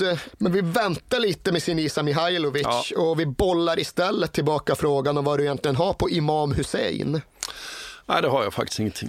uh, men det är ju en historisk figur, uh, en martyr med oerhört stor betydelse, framför allt för shiiter jag Ska inte reda ut exakt hur släktbanden ser ut mellan honom och profeten Muhammed, men de är täta och de värdesätts och högtidlighålls i Iran på ett väldigt intensivt sätt. Vi nämnde ju tidigare att jag var ner i Iran för typ fem år sedan och bland annat såg då Esteklal mot Perspolis.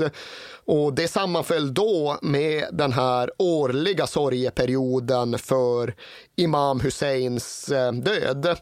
Och jäklar vad folk sörjde.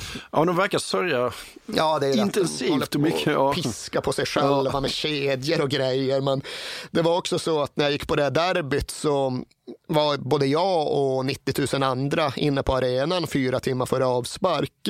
Och var lite så, okay, varför? Jo, för att tre timmar ska fyllas av just en sorgeceremoni för Imam Hussein. Vad gör man då? då? Man, eh, jag är inte rätt person att Nej, men vad hände det, de här tre timmarna? Det är ju någon, nu hittar inte jag terminologin, för det är väl inte en bönutropare, men det är en religiös figur som får en mikrofon och som låter väldigt lidelsefull när han använder den. I tre timmar? Ja, och det, ja, det, ja. det är intensivt, det är känslosamt och den här sorgeperioden tycks, jag är då inte teologen riktigt att precisera mig här, men den tycks kunna infalla lite när som helst på kalenderåret. Det kanske just eh, har att göra med skillnaden mellan iransk och västerländsk kalender. Jag vet faktiskt inte. Men då inföll den bevisligen i november när jag var där. 1998 så inföll den tydligen betydligt tidigare på året.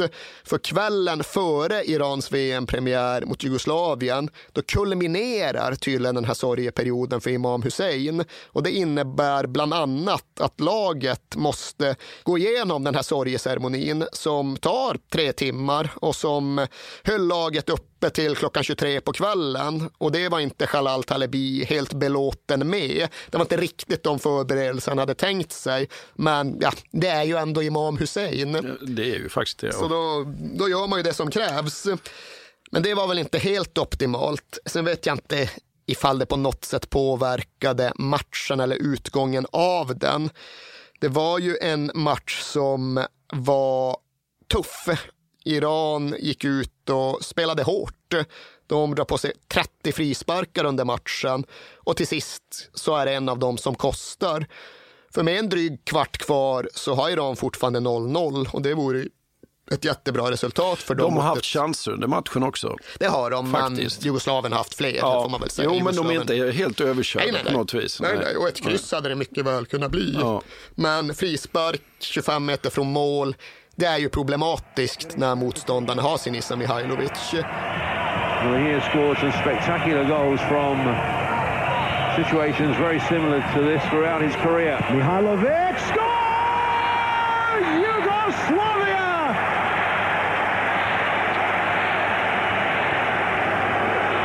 Hurled it round the wall, and the goalkeeper there, a desperate lunge. Nothing he can do about that. Och den frisparken han dunkar dit, det är väl inte den bästa han har slagit. Alltså den här hyllningen du har gjort av Irans målvakt ifrågasätter jag när jag ser muruppställningen och sen när han slår den förbi muren så är den ändå en och en halv meter från stolpen och han hinner inte kasta sig dit. Nej, men det är ju då ja. du ska vara medveten om att den hyllningen gäller deras första målvakt, inte plantan till reserv som de har slängt in här. Och det är ju faktiskt en av grejerna här, Aha. för det är ju berättigat att ifrågasätta målvaktens agerande. Liksom, vad, vad pågår här? Och det är berättigat att ifrågasätta varför inte Abedzadeh spelar. För visst, han hade haft skadebekymmer, men själv uppfattade han sig ändå som spelklar. Varför startar han inte? Han har ja, men fråga Talibi har han alltid sagt på den frågan. Och när Talibi i efterhand har givit sitt ärliga svar så har han ju erkänt att ja, han hade haft skadekänningar och han hade med all säkerhet kunnat spela. Men det gick inte att ta den risken. För Jugoslavien, visst, Jugoslavien okej. Okay. Skulle vi gå vidare hade vi behövt poäng. Men det enda den här VM-turneringen gällde för oss, det var matchen mot USA. Sen lottningen har nationen varit helt fokuserad på USA och då kan jag inte riskera att spela Abedzadeh och få honom skadad i första matchen, för han måste delta i matchen mot USA. Ja, Jugoslavien vinner ju med 1-0 och sen börjar uppladdningen för den stora matchen. Mm, och den innehåller sannoliken en del olika aspekter och dimensioner. Men på samma sätt som Imam Hussein var en faktor inför matchen mot Jugoslavien så blir det en lite oväntad eh, händelse som präglar upptrappningen dagarna inför den här avsparken. För alltså, så en vecka vecka före matchen mellan Iran och USA så visar den franska tv-kanalen M6 en film som heter Inte utan min dotter. In 1984, Betty Mahmoudi's husband took her and her daughter to Iran to meet his family. It's all changed. He swore they would be safe. I know it's a different culture. I just don't understand it. He swore they would be happy. He swore they'd be coming home soon. Sweetheart, you haven't packed anything. You want me to do it for you? No. He lied. I don't know how to say this to you. We're not going back. We're staying here. I want us to live in Iran. What, are you crazy? We're Americans. Your daughter's an American. I know it's the right decision if you just give it a chance. No, I won't stay here. You can't. Now, you listen to me. You're in my country now. You're my wife. You do as I say, you understand me? Och det faktum att den filmen visas på fransk tv i det här läget att det faktumet landas sådär eh, i det iranska lägret Fem dagar före match så håller Iran presskonferens och de skickar ut förbundskaptenen och tre ledande spelare. Och den presskonferensen handlar enbart om att den här filmen har visats på fransk tv. För det ses som en förolämpning, det ses som en provokation. Och Khodadad Azizi, han sitter på det där podiet och pratar om en bunt lögner, en ful attack på varje iranier och på vår tro. Ja, det, det, var ju många år sedan jag såg den filmen, men eh, man kommer ju fortfarande ihåg att Iran utmålades som ett riktigt, riktigt skitland. Ja, och jag minns inte heller exakt hur den där filmen var utformad, men det är väl fullt rimligt att tro att den säkert var överdriven och lite missvisande oh ja, och lite hårdvinklad. Ja. Men det är ju ändå svårt att komma ur hela det här intermezzot med något annat än känslan att det som framför allt eh, skiner igenom är ju den här iranska paranoian, den här iranska känsligheten och den här iranska misstänksamheten som absolut säkert ofta är befogad men som framförallt från regimhåll ofta överdrivs och som i det här fallet i mina ögon absolut även överdrevs från, fotbolls, från fotbollshåll. För Khodadad Azizi, han stannade ju inte bara vid att recensera Inte utan min dotter, utan han var ganska lätt att få vidare därifrån in på det spår som världspressen ville ha in honom på. Eh, det spår där han just gav sin syn på betydelsen av matchen mellan Iran och USA. Och han uttryckte det ju så att ja, av historiska skäl är det en väldigt känslig match för vårt land. Amerikansk politik har gjort vår nation väldigt besviken. Det är nödvändigt att vi vinner. Det är den viktigaste matchen i vårt liv. Och de citaten lades på saker han tidigare hade sagt, där han just hade börjat prata om det var en match som skulle vinnas för alla martyrer från Iran-Irak-kriget. Martyrer som då i hans ögon hade förlorat livet som konsekvens av amerikansk politik, som konsekvens av att det var USA som eh, stöttade Saddam Hussein och hans krigsmakt.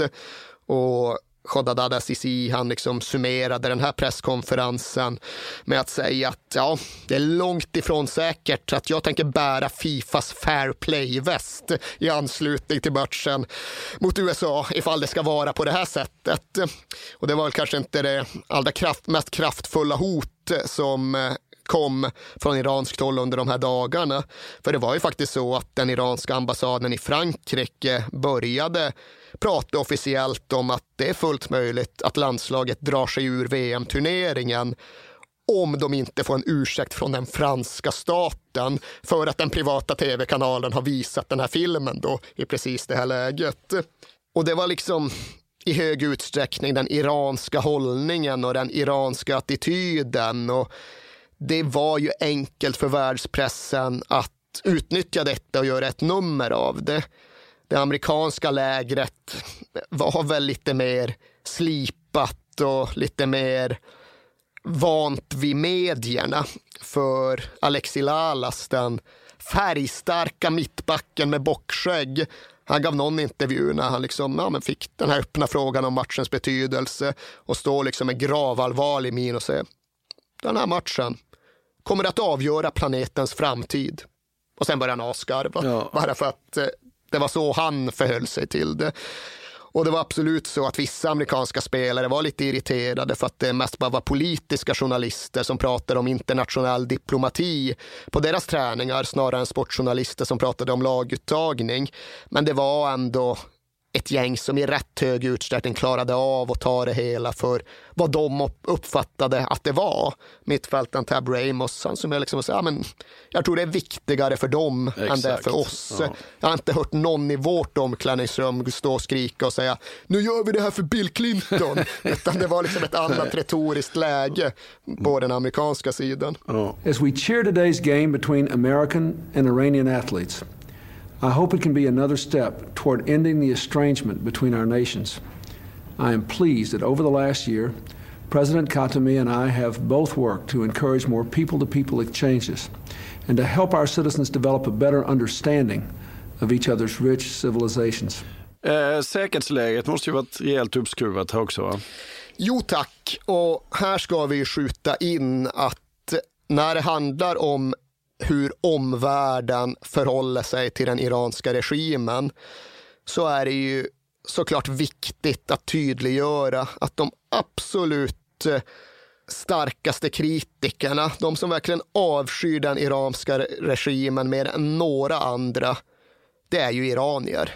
Det är ju de iranier som upplever att de har fått sin nation stulen från dem. Det är de iranier som har gått i exil. Det är de iranier som finns utspridda i världen och som själva känner att de inte kan återvända till landet där de föddes och landet som de emotionellt såklart fortfarande älskar. Så den absolut svåraste politiska situationen under dagarna före matchen mellan Iran och USA, den handlade inte om relationen mellan, mellan den amerikanska presidenten och den iranska ayatollan.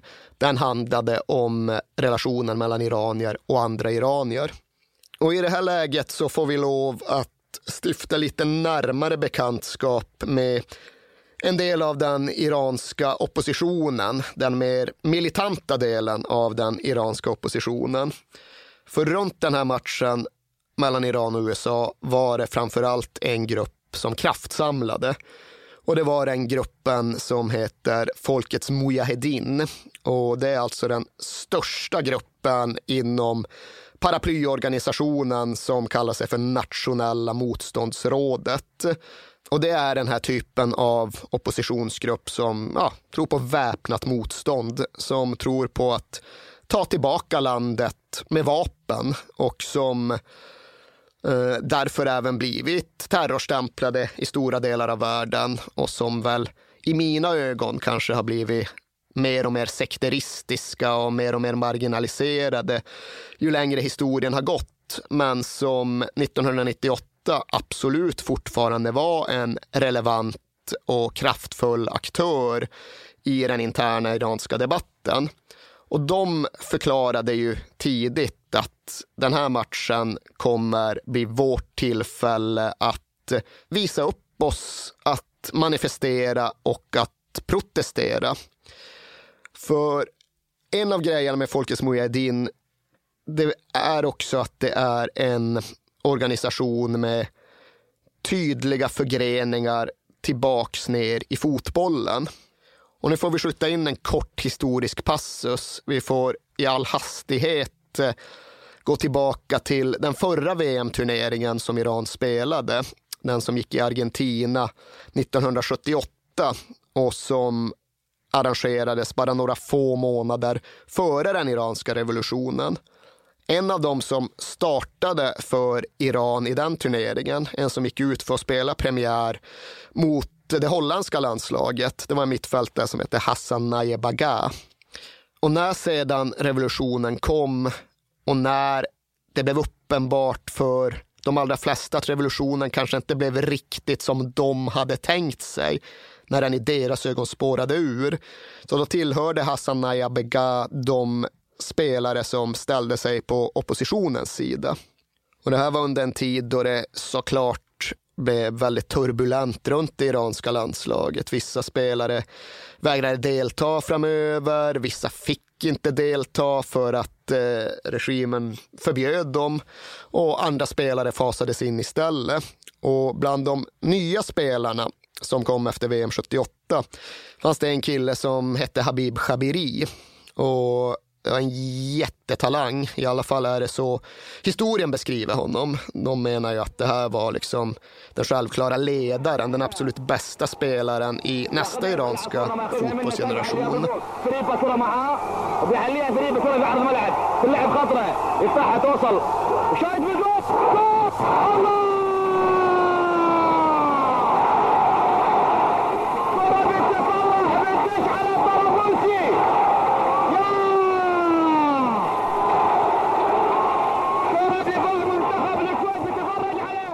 Men han var också en man som ganska snabbt valde att eh, gå emot regimen och att ansluta sig till de lagkamrater som hade valt motståndet och oppositionen.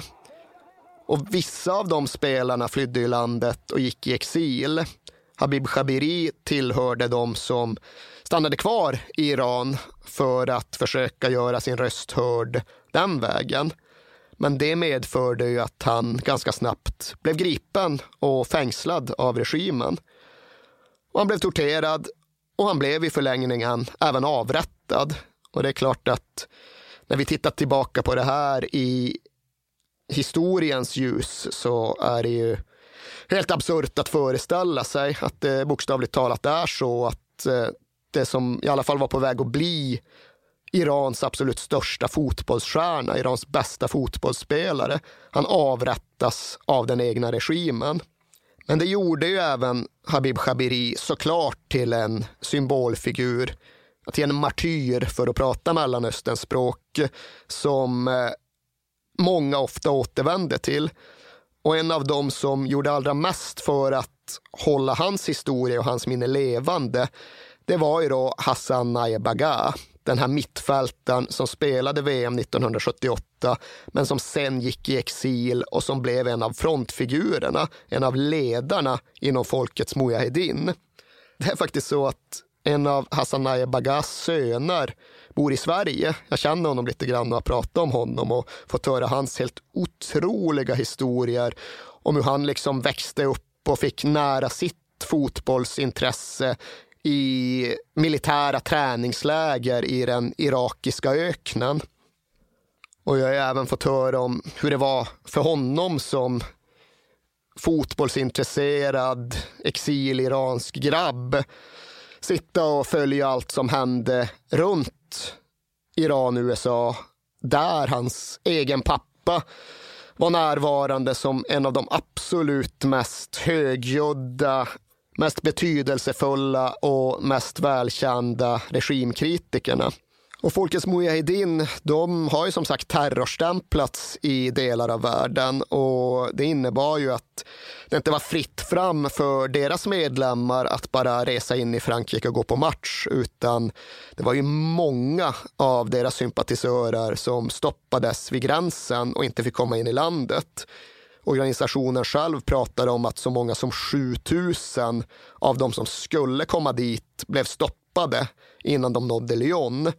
Men lika fullt så var det tusentals och åter tusentals, ja kanske 10 000 av åskådarna på den här matchen som var där för att i första hand protestera mot den iranska regimen, i andra hand titta på fotboll den iranska nationen, det iranska fotbollsförbundet, ja, de hade fått 3000 biljetter, men de hade ju mest gått till partifunktionärer och för den delen även säkerhetsfolk, alltså revolutionsgardister och andra som mer eller mindre hade skickats till Lyon för att eh, kväva protesterna, kväva demonstrationerna som ju de också insåg skulle komma.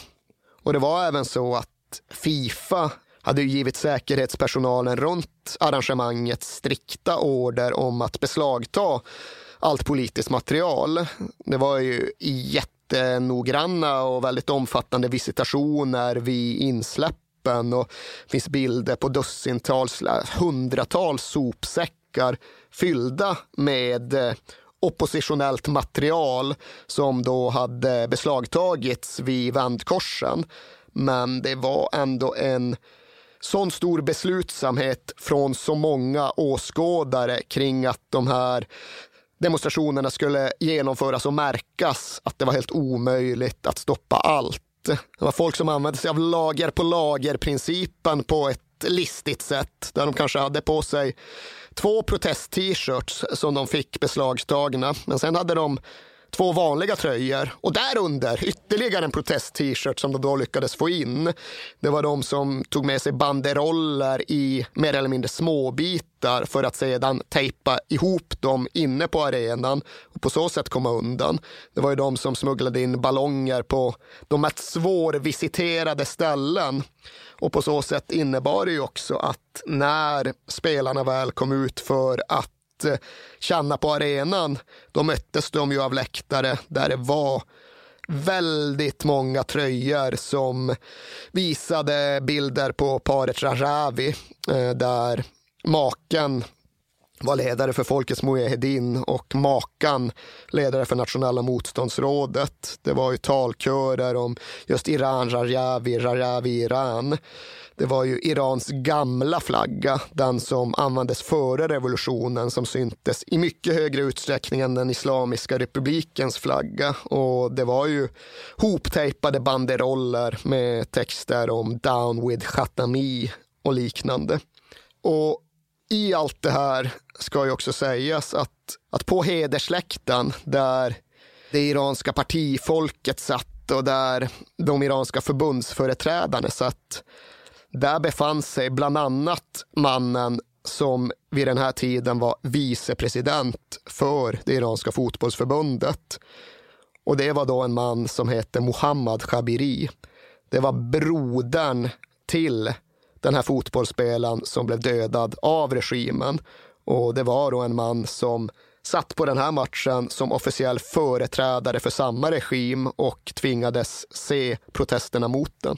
Ja, samtidigt har arrangörerna gjort ett stort jobb med att förbereda eh, tv-bolagen med att inte sända ut de här protesterna. Så att de var ju väldigt noga med det under matchen. Ja, de hade ju instruerat kameramännen om vilka fans och vilka färger och vilka banderoller som skulle undvikas.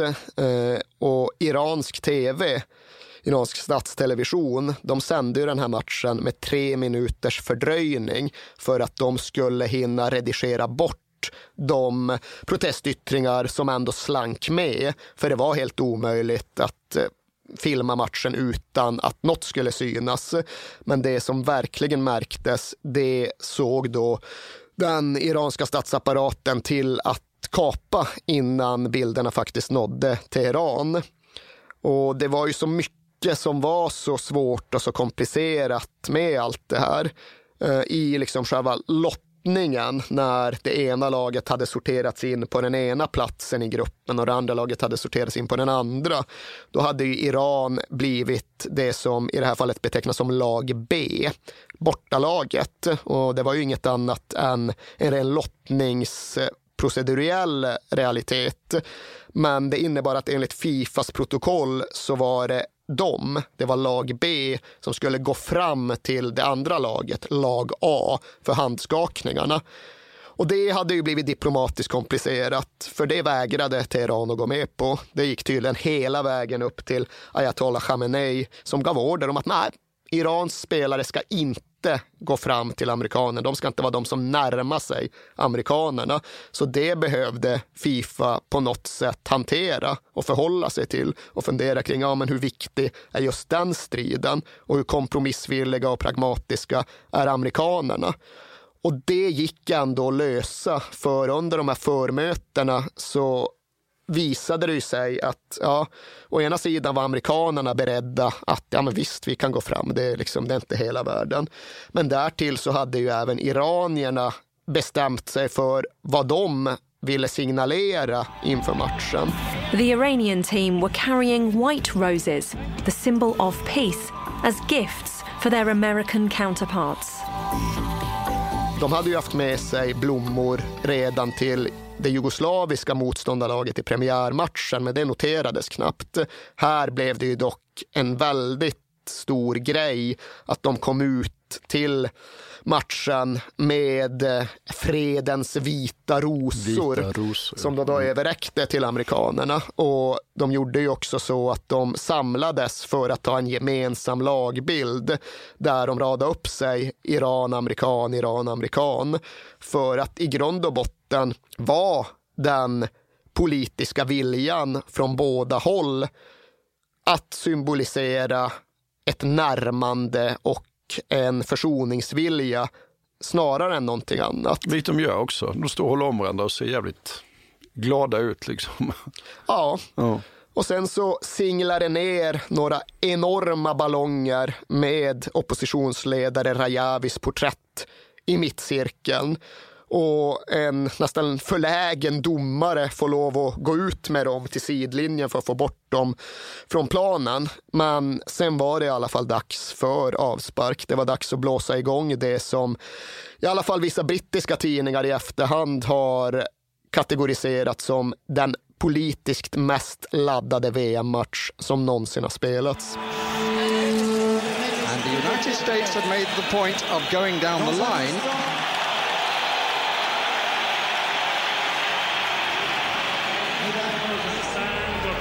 As it's uh, fair play day, there will be a joint photograph here. Politics and sport run a curious course together.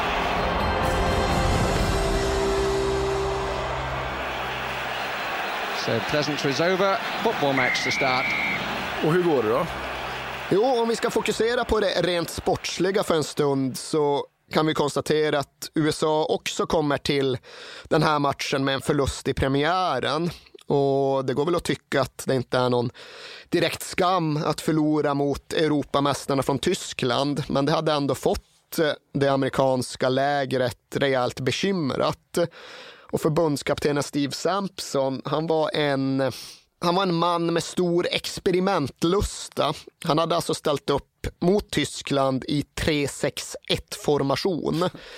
Utfallet hade väl inte blivit perfekt. Känns lite amerikanskt va? 3-6-1. Ja. Nu gjorde han alltså fem ändringar. Han bytte ut hälften av utespelarna och gick in i Iran-matchen i 3-5-2 formation, men en väldigt offensivt viktad 3-5-2 där playmakern, kreatören, egentligen nummer 10-spelaren Claudio Reina skulle fungera som den defensiva mittfältaren. Så det var offensivt viktat, det var mycket som hade bytts ut och det var också ett rätt ungt och oerfaret lag.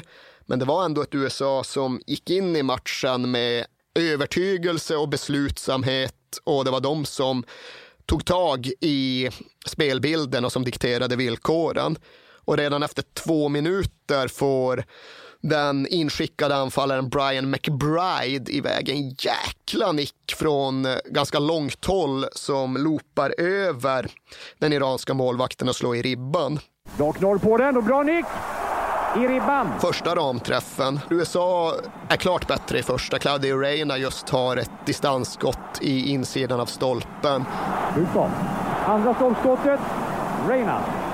Och man sitter där och bara egentligen väntar på målet. När kommer målet? Det måste ju komma snart. Och jo, det kommer precis före paus. Men det är Iran som gör det. För de är bra på just den här typen av omställningsspel. Utan att de kanske riktigt tar det klart för sig själva så har USA givit dem den matchbild som passar dem bäst.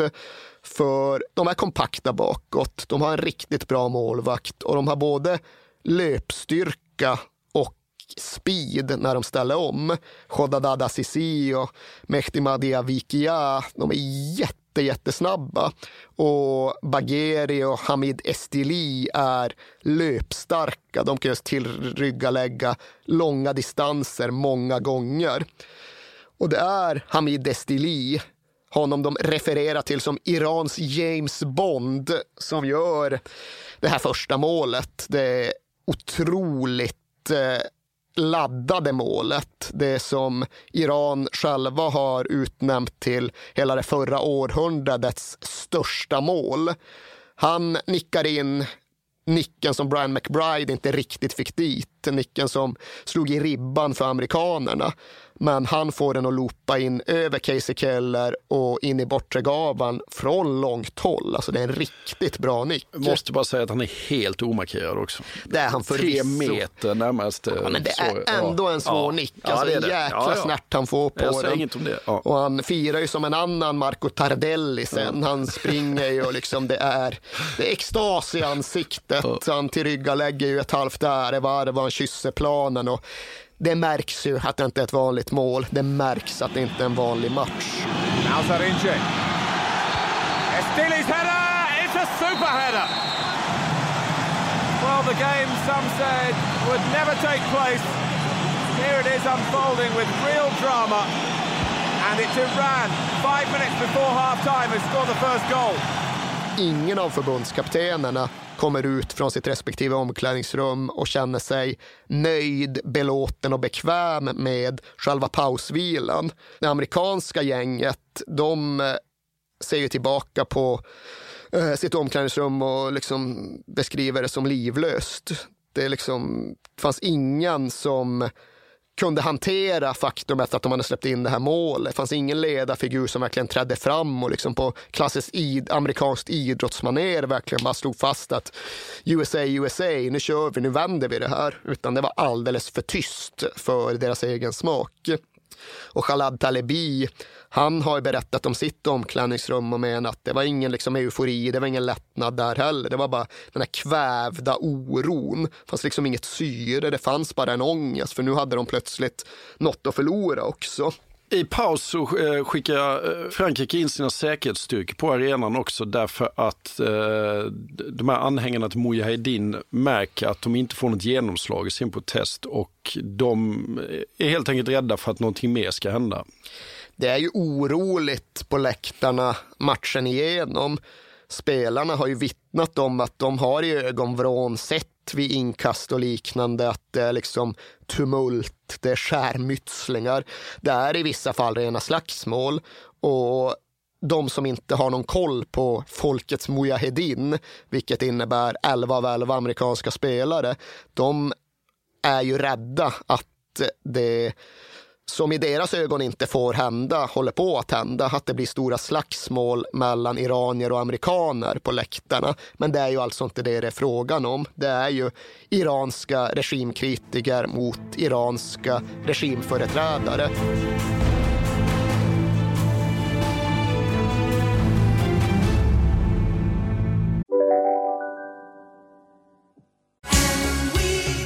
Just nu till alla hemmafixare som gillar Julas låga priser.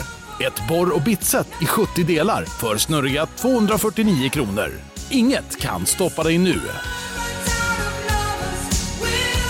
Välkommen till Momang, ett nytt smidigare casino från Svenska Spel, Sport och Casino där du enkelt kan spela hur lite du vill. Idag har vi en stjärna från spelet Starburst här som ska berätta hur smidigt det är. Jaha, så smidigt alltså. Momang, för dig över 18 år. Stödlinjen.se. Om en yogamatta är på väg till dig, som gör att du för första gången hittar ditt inre lugn, ett lugn du inte trodde fanns, som gör att du blir en trevligare partner, en bättre bilförare, en bättre kock. Du blir befordrad på jobbet men tackar nej, för att du inte längre drivs av prestation utan vill göra saker som känns meningsfulla i livet. Och, ja, eller ja, då finns det flera smarta sätt att beställa hem din yogamatta på. Som till våra paketboxar placerade på en plats nära dig och tillgängliga dygnet runt. Hälsningar Postnord.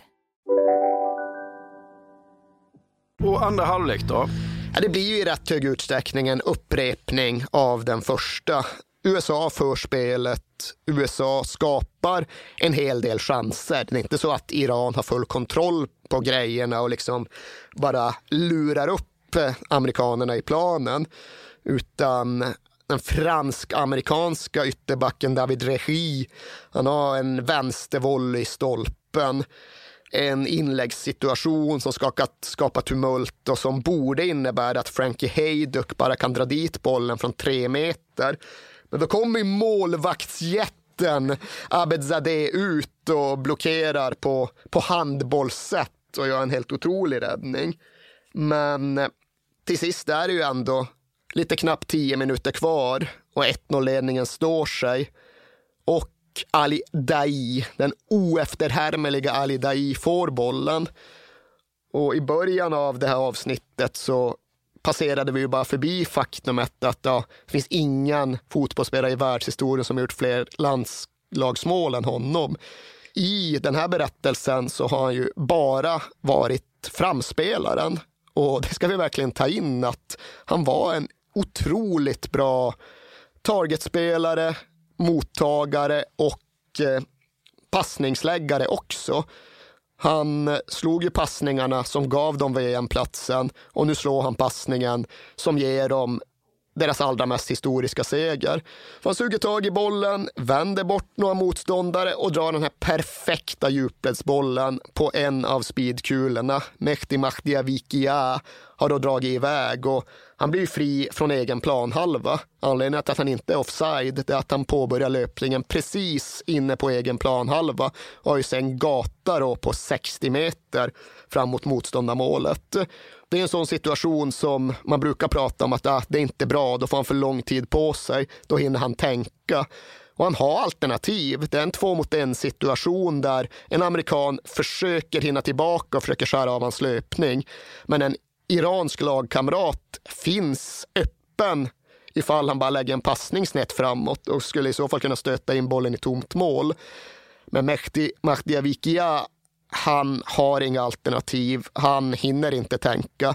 Han har pratat efteråt om hur det bara är totalt tunnelseende. Han ser bara en gräsmatta och en öppen väg fram till ett amerikanskt mål och han rusar dit. Han tänker inte ens tanken på att han kan bli upphunnen eller på att det finns ett passningsalternativ. Han bara drar till bollen så hårt han någonsin kan. Alltså, nästan ut som en tåpaj. Ja, han, han, bara tofflar till, ja. för det är liksom det som verkar rimligast. Det är inte fråga om att liksom dra målvakten eller chippa eller för den delen vrida in bollen i bortre gavel med en kontrollerad insida. Utan han drar bara till så hårt han kan. Och det visar sig vara rätt beslut för Casey Keller är där med handen. Men det är för hårt skott. Han kan liksom inte hålla ut det utan eh, in i mål. 2-0 till Iran, mindre än 10 minuter kvar. Mandaviki in the clear. He's got support in the center. He doesn't need it. It's surely Iran's victory now with six minutes to go. Ja, och resten kan väl bara säga att USA snyggar till siffrorna. Men de, mycket mer blir det inte va? De får ju in en boll och då är det ändå några, jag tror det är 87 som Brian McBride återigen nickar.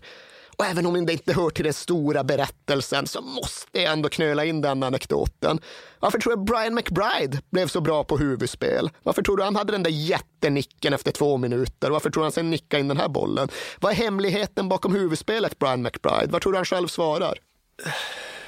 Eh, nej, jag vet faktiskt inte det är att jag har headbangat så mycket. För jag gillar heavy metal, jag älskar Metallica, jag ägnar mina tonår åt att headbanga och därför hittar jag den där snärten i huvudet som kanske inte alla andra har. Ett amerikanskt svar. Ett väldigt amerikanskt svar. Det är inte Ali Dais svar på frågan om hans huvudspel.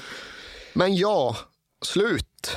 Iran vinner 2-1, den största fotbollssegern de någonsin hade vunnit, den största fotbollssegern de någonsin har vunnit, den största fotbollssegern som överhuvudtaget går att föreställa sig. When's the final whistle coming they ask from the Iranian bench the answer is now and on they come to congratulate their colleagues on what must surely be their finest hour in World Cup football. I feel so privileged. I don't have any children now, but it's something I'm going to tell them about when I get older. It's, it was very emotional. Och jag antar att det firades ganska bra hemma i Iran? Jo, eh, även om det faktiskt inte var jämförbart med firandet efter Australien. För då var det ju något som de inte hade kunnat se komma, som ingen hade kunnat vänta sig. Det var första gången folket tog tillbaka gatorna. Här hade ju regimen i någon mån förberett sig för att faktiskt begränsa firandet. Eh, matchen började halv tolv på natten, iransk tid. Och alla restauranger hade beordrats att stänga redan klockan nio. Inga storbildsvisningar tilläts. Det fanns liksom inte läge för några folksamlingar runt själva matchen. Sen visste ju alla att ja, vi seger för den delen förmodligen vid förlust också, så skulle folket komma ut på gatorna efter slutsignalen. Men då är ju ändå klockan nästan två på natten. Det har placerats ut militär och revolutionsgardister både på torgen och vid rondellerna. Eh, så firandet är inte lika enormt stort och inte lika totalt okontrollerat och ohämmat som efter Australien-matcherna. Men nog tusan firas det. Det är inte tu tal om annat. Men det som ska sägas här är ju att det är ju ett euforiskt firande, det är ett lyckligt firande. Det är inget konfrontativt firande. Vittnesmålen som finns och liksom filmerna som har tagits och berättelserna som har gått till eftervärlden. Det handlar just om att det är inget tjat om den stora satan ytan. Och det är klart att det finns en och annan människa där som tänker sig att nu ska den amerikanska flaggan brännas återigen. Men att de då verkligen blir stoppade av folkmajoriteten. Nej, inte bränna några amerikanska flaggor den här kvällen. Vi har bättre saker för oss. Och när allt var sagt, gjort och spelat så tror jag ändå att det är rättvist att säga att eh, folket i Iran var lite närmare folket i USA när den här dagen tog slut än när den började.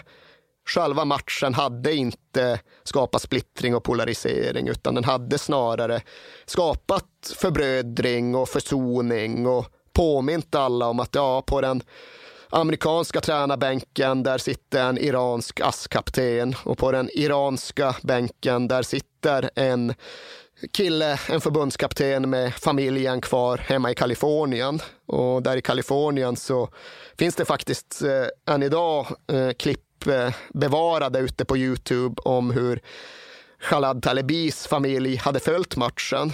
Visst, de hade suttit i USA, men de hade gjort det i iranska färger. Och när slutsignalen väl gick, ja, då kom frun in i tv-rummet för första gången. För hon hade ju varit för nervös för att titta. Men nu kom hon dit, nu såg hon resultatet på skärmen och nu släppte allt och nu började hon gråta.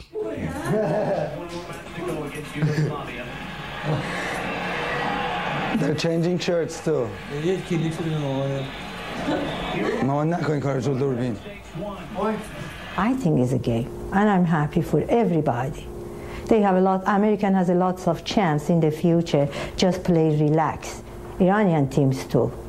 I hope I see them again play together, more friendly, and these people goes close together. Och sen, men det var en match kvar. Och det var inte, det var inte kanske den lättaste va? Nej, men det är ju precis som eh, det blir för oss också, att den kom ju lite som en eftertanke. Ja. Den liksom bara sköljde förbi och spolade över. Och det är lite egendomligt eftersom att ju Iran i allra högsta grad var med i diskussionen om att gå vidare från gruppspelet. Men det spelade inte så De hade redan stor vunnit roll. De hade VM. redan vunnit sitt VM, Ja. verkligen. Och här ska det också sägas att det var ju inte frid, fröjd och total harmoni i det iranska VM-lägret heller.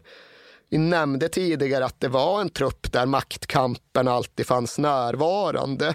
Och i skymundan, utan att någon riktigt eh, uppfattade det, eller i alla fall fäste någon vikt vid det, så blev det ju bråkigt under USA-matchen. För med 20 minuter kvar så tar Khalad Talebi ut Khodadad Azizi, alltså en av de här stora anfallsstjärnorna. Och Azizi blir rasande. Och Talebi blir rasande tillbaks. Men Azizi han kommer till liksom sidlinjen, sliter av sig matchtröjan, kastar skorna, slår på vattenflaskor, ska försvinna till ut ner i omklädningsrummet. Inte nödvändigtvis det sätt som vi är vana att se fotbollsspelare från Mellanöstern bete sig i relation till sin auktoritet. Och det blev ju en jättesak för dem. Liksom. Här är det en av de stora stjärnorna som verkligen underminerar förbundskaptenens eh, auktoritet och förbundskaptenens ställning. Och de ska ha bestämt sig inom ledningsgruppen för att ja, men vi får skicka hem Azizi. Men att det inte ska ha gått att genomföra i relation till ja, de högre makthavarna från Teheran. Men det fanns också rykten och de har väl än idag varken riktigt bekräftats eller dementerats om att Ali Dai och kaptenen Abedzadeh, alltså målvakten, de två absolut största stjärnorna och personligheterna, att de skulle ha hamnat i luven på varandra på ett sätt som innebar att de till och med slogs, alltså fysiskt slogs med varandra på hotellet före matchen mot USA. Jag har ingen aning om det var så eller inte. Men det bidrog väl också till att Iran inte maximerade sina egna chanser att besegra Tyskland och faktiskt gå vidare i turneringen.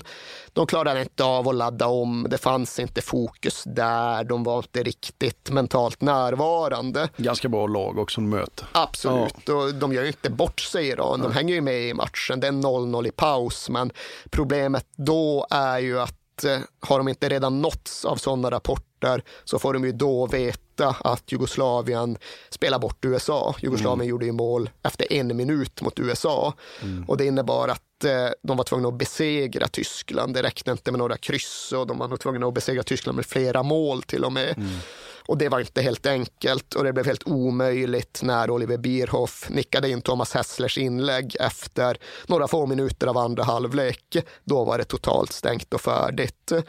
Och sen språngnickar ju även Jürgen Klinsmann Tottenhams Jürgen Klinsmann Jajamän. i det här läget in 2-0 efter en stolpretur. Och då är det såklart helt stängt och slut. Ja. Heinrich.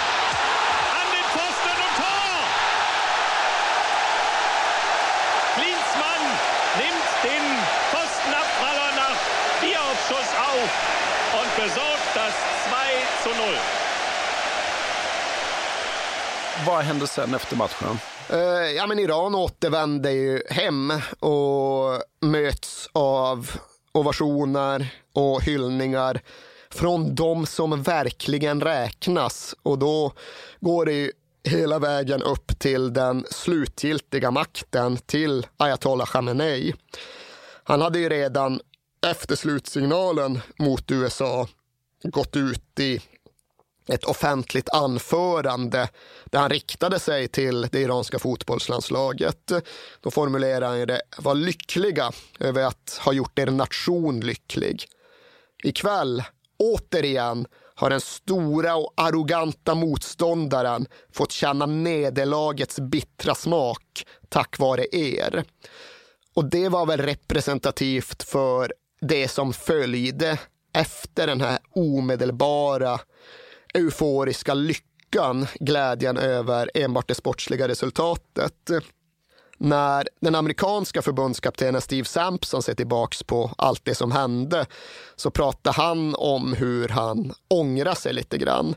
Han hänvisar till att ja, men Fifa och det amerikanska fotbollsförbundet de bad mig att inte politisera matchen. But Iran did to the ultimate extreme. Och han menar att hade han fått göra om alltihop runt den här matchen, då hade han använt den politiska historien mellan länderna som motivationsverktyg. Min bild är väl att ja, Iran politiserade matchen i högre utsträckning än USA, men de gjorde det i ännu högre utsträckning efteråt än de gjorde inför. Visst, det fanns Khodadad Azizi som pratade om martyrerna från kriget och det fanns eh, indignationen över inte utan min dotter, men det var ändå stort sportsligt fokus och det var inte så mycket ayatollah mullrande före matchen. Men absolut, efteråt så blev det ju det. Ayatollah Khamenei tog ju emot laget och han kysste då 1-0-skytten Hamid Estili på pannan på ett sätt som man gör för att uttrycka vördnad i den persiska kulturen. Och det var med tiden även så att han faktiskt uttalade sig och berättade om och formulerade hur han hade tänkt runt den här matchen. Det var intressant för mig att komma i kontakt med det för jag ska ju erkänna att min kunskap om den iranska ayatollan är ju för låg. Jag är väl så många västerlänningar att man bara ser bilderna på honom och tycker att han framstår som en fullständigt liksom bara verklighetsfrånvänd religiös dåre. Men han gav en intervju till en iransk sportjournalist som heter Adel Ferdowsipour och han är en historia i sig. Han är liksom otroligt respekterad och uppskattad och blev av Newsweek utsedd till en av Irans 20 mäktigaste bara för att han har hostat den här fotbollsshowen som heter Navad under så många år och att fotbollen har en så stor kraft i Iran. Så han fick en intervju med ayatollan om fotboll och han hade då Hamid Estili som gäst och han passade på just att bara ställa, ja men Hej ayatollah, fast med lite andra ord. Liksom, hur tänkte du kring allt det här? Hur var det för dig att se matchen mot USA? Och hur kände du runt Estilis mål och hur resonerade du därefter? Och liksom, han pratade en del om att han egentligen kanske inte var en idrottens man och om något så var det volleyboll snarare än fotboll. Men det är klart att den här matchen såg han och den här matchen blev han ju oerhört glad av. Och Sen gick han i lite större detalj just in på hur han resonerade kring hela inramning av det hela, kring hela den politiska kontexten. Och då sa han det att ja, det var en sak före Estilis mål och det var en annan sak efter. Det var en annan sak när segern var bärgad.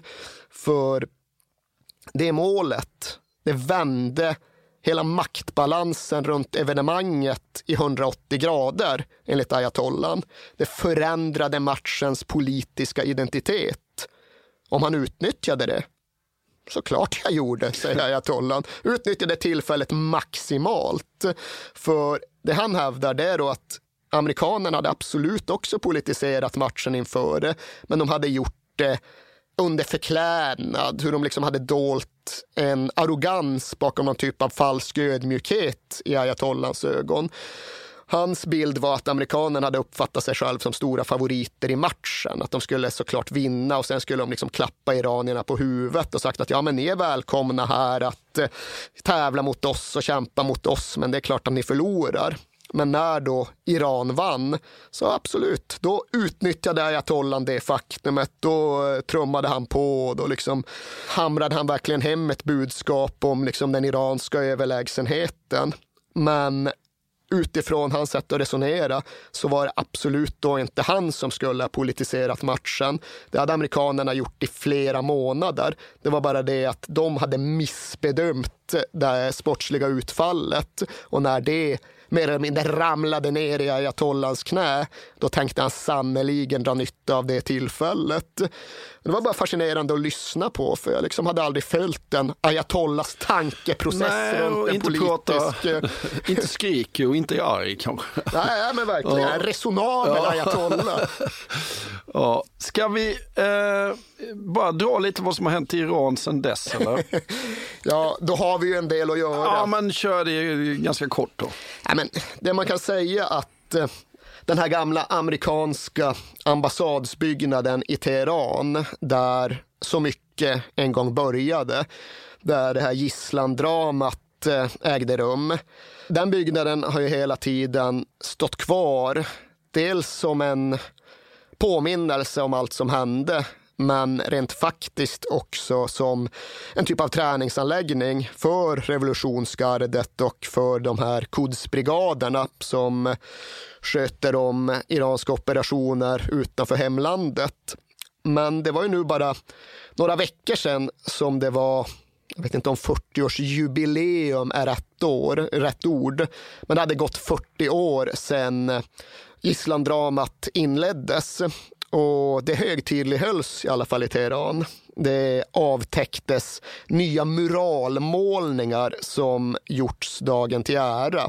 För den här ambassaden den har ju alltid varit täckt med liksom klotter och graffiti. Och när jag var där och tittade, när jag var där och hängde runt så fanns det ju liksom stora eh, muralmålningar med bara liksom text “Down with USA” och så vidare. Det var kanske inte de mest sofistikerade utsmyckningarna. Men när de nu hade sin 40-årsdag för bara några månader sedan, ja, då hade de gjort nya muralmålningar och en av dem föreställde då såklart Hamid Destili och det mål som han gjorde mot USA 1998.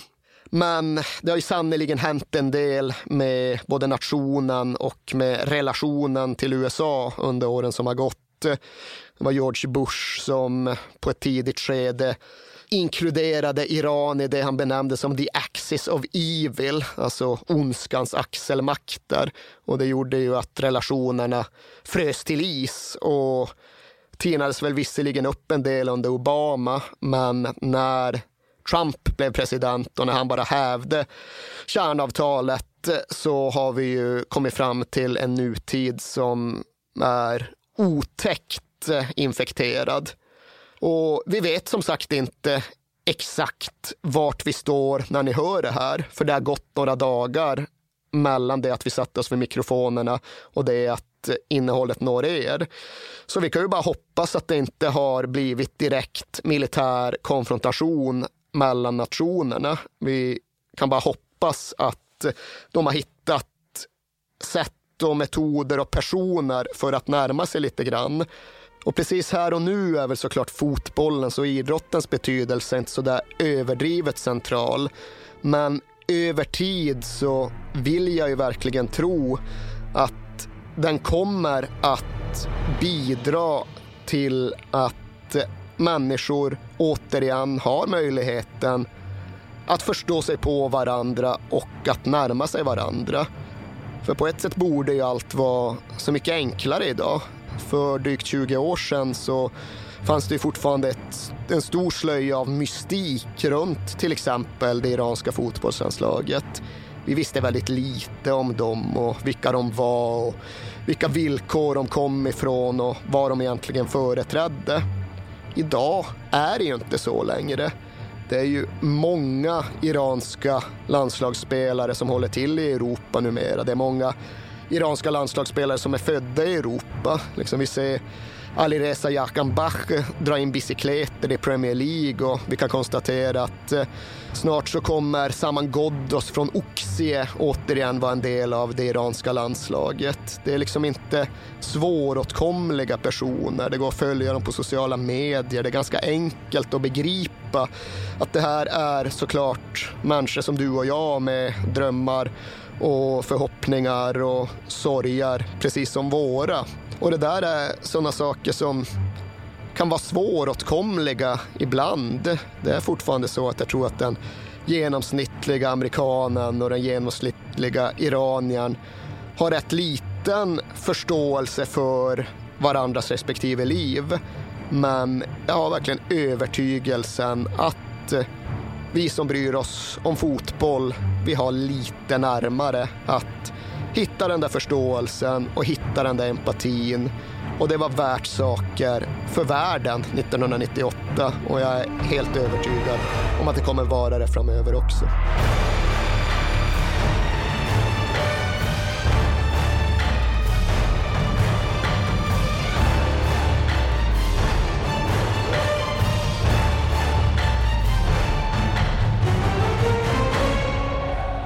Du har lyssnat på When We Were Kings eh, om Iran 1998. Fortsätt mejla oss på kings at perfectdaymedia.se och ha det så bra till nästa vecka då vi helt enkelt får se vad det blir. Ha det bra, hej! Den här podcasten är producerad av Perfect Day Media.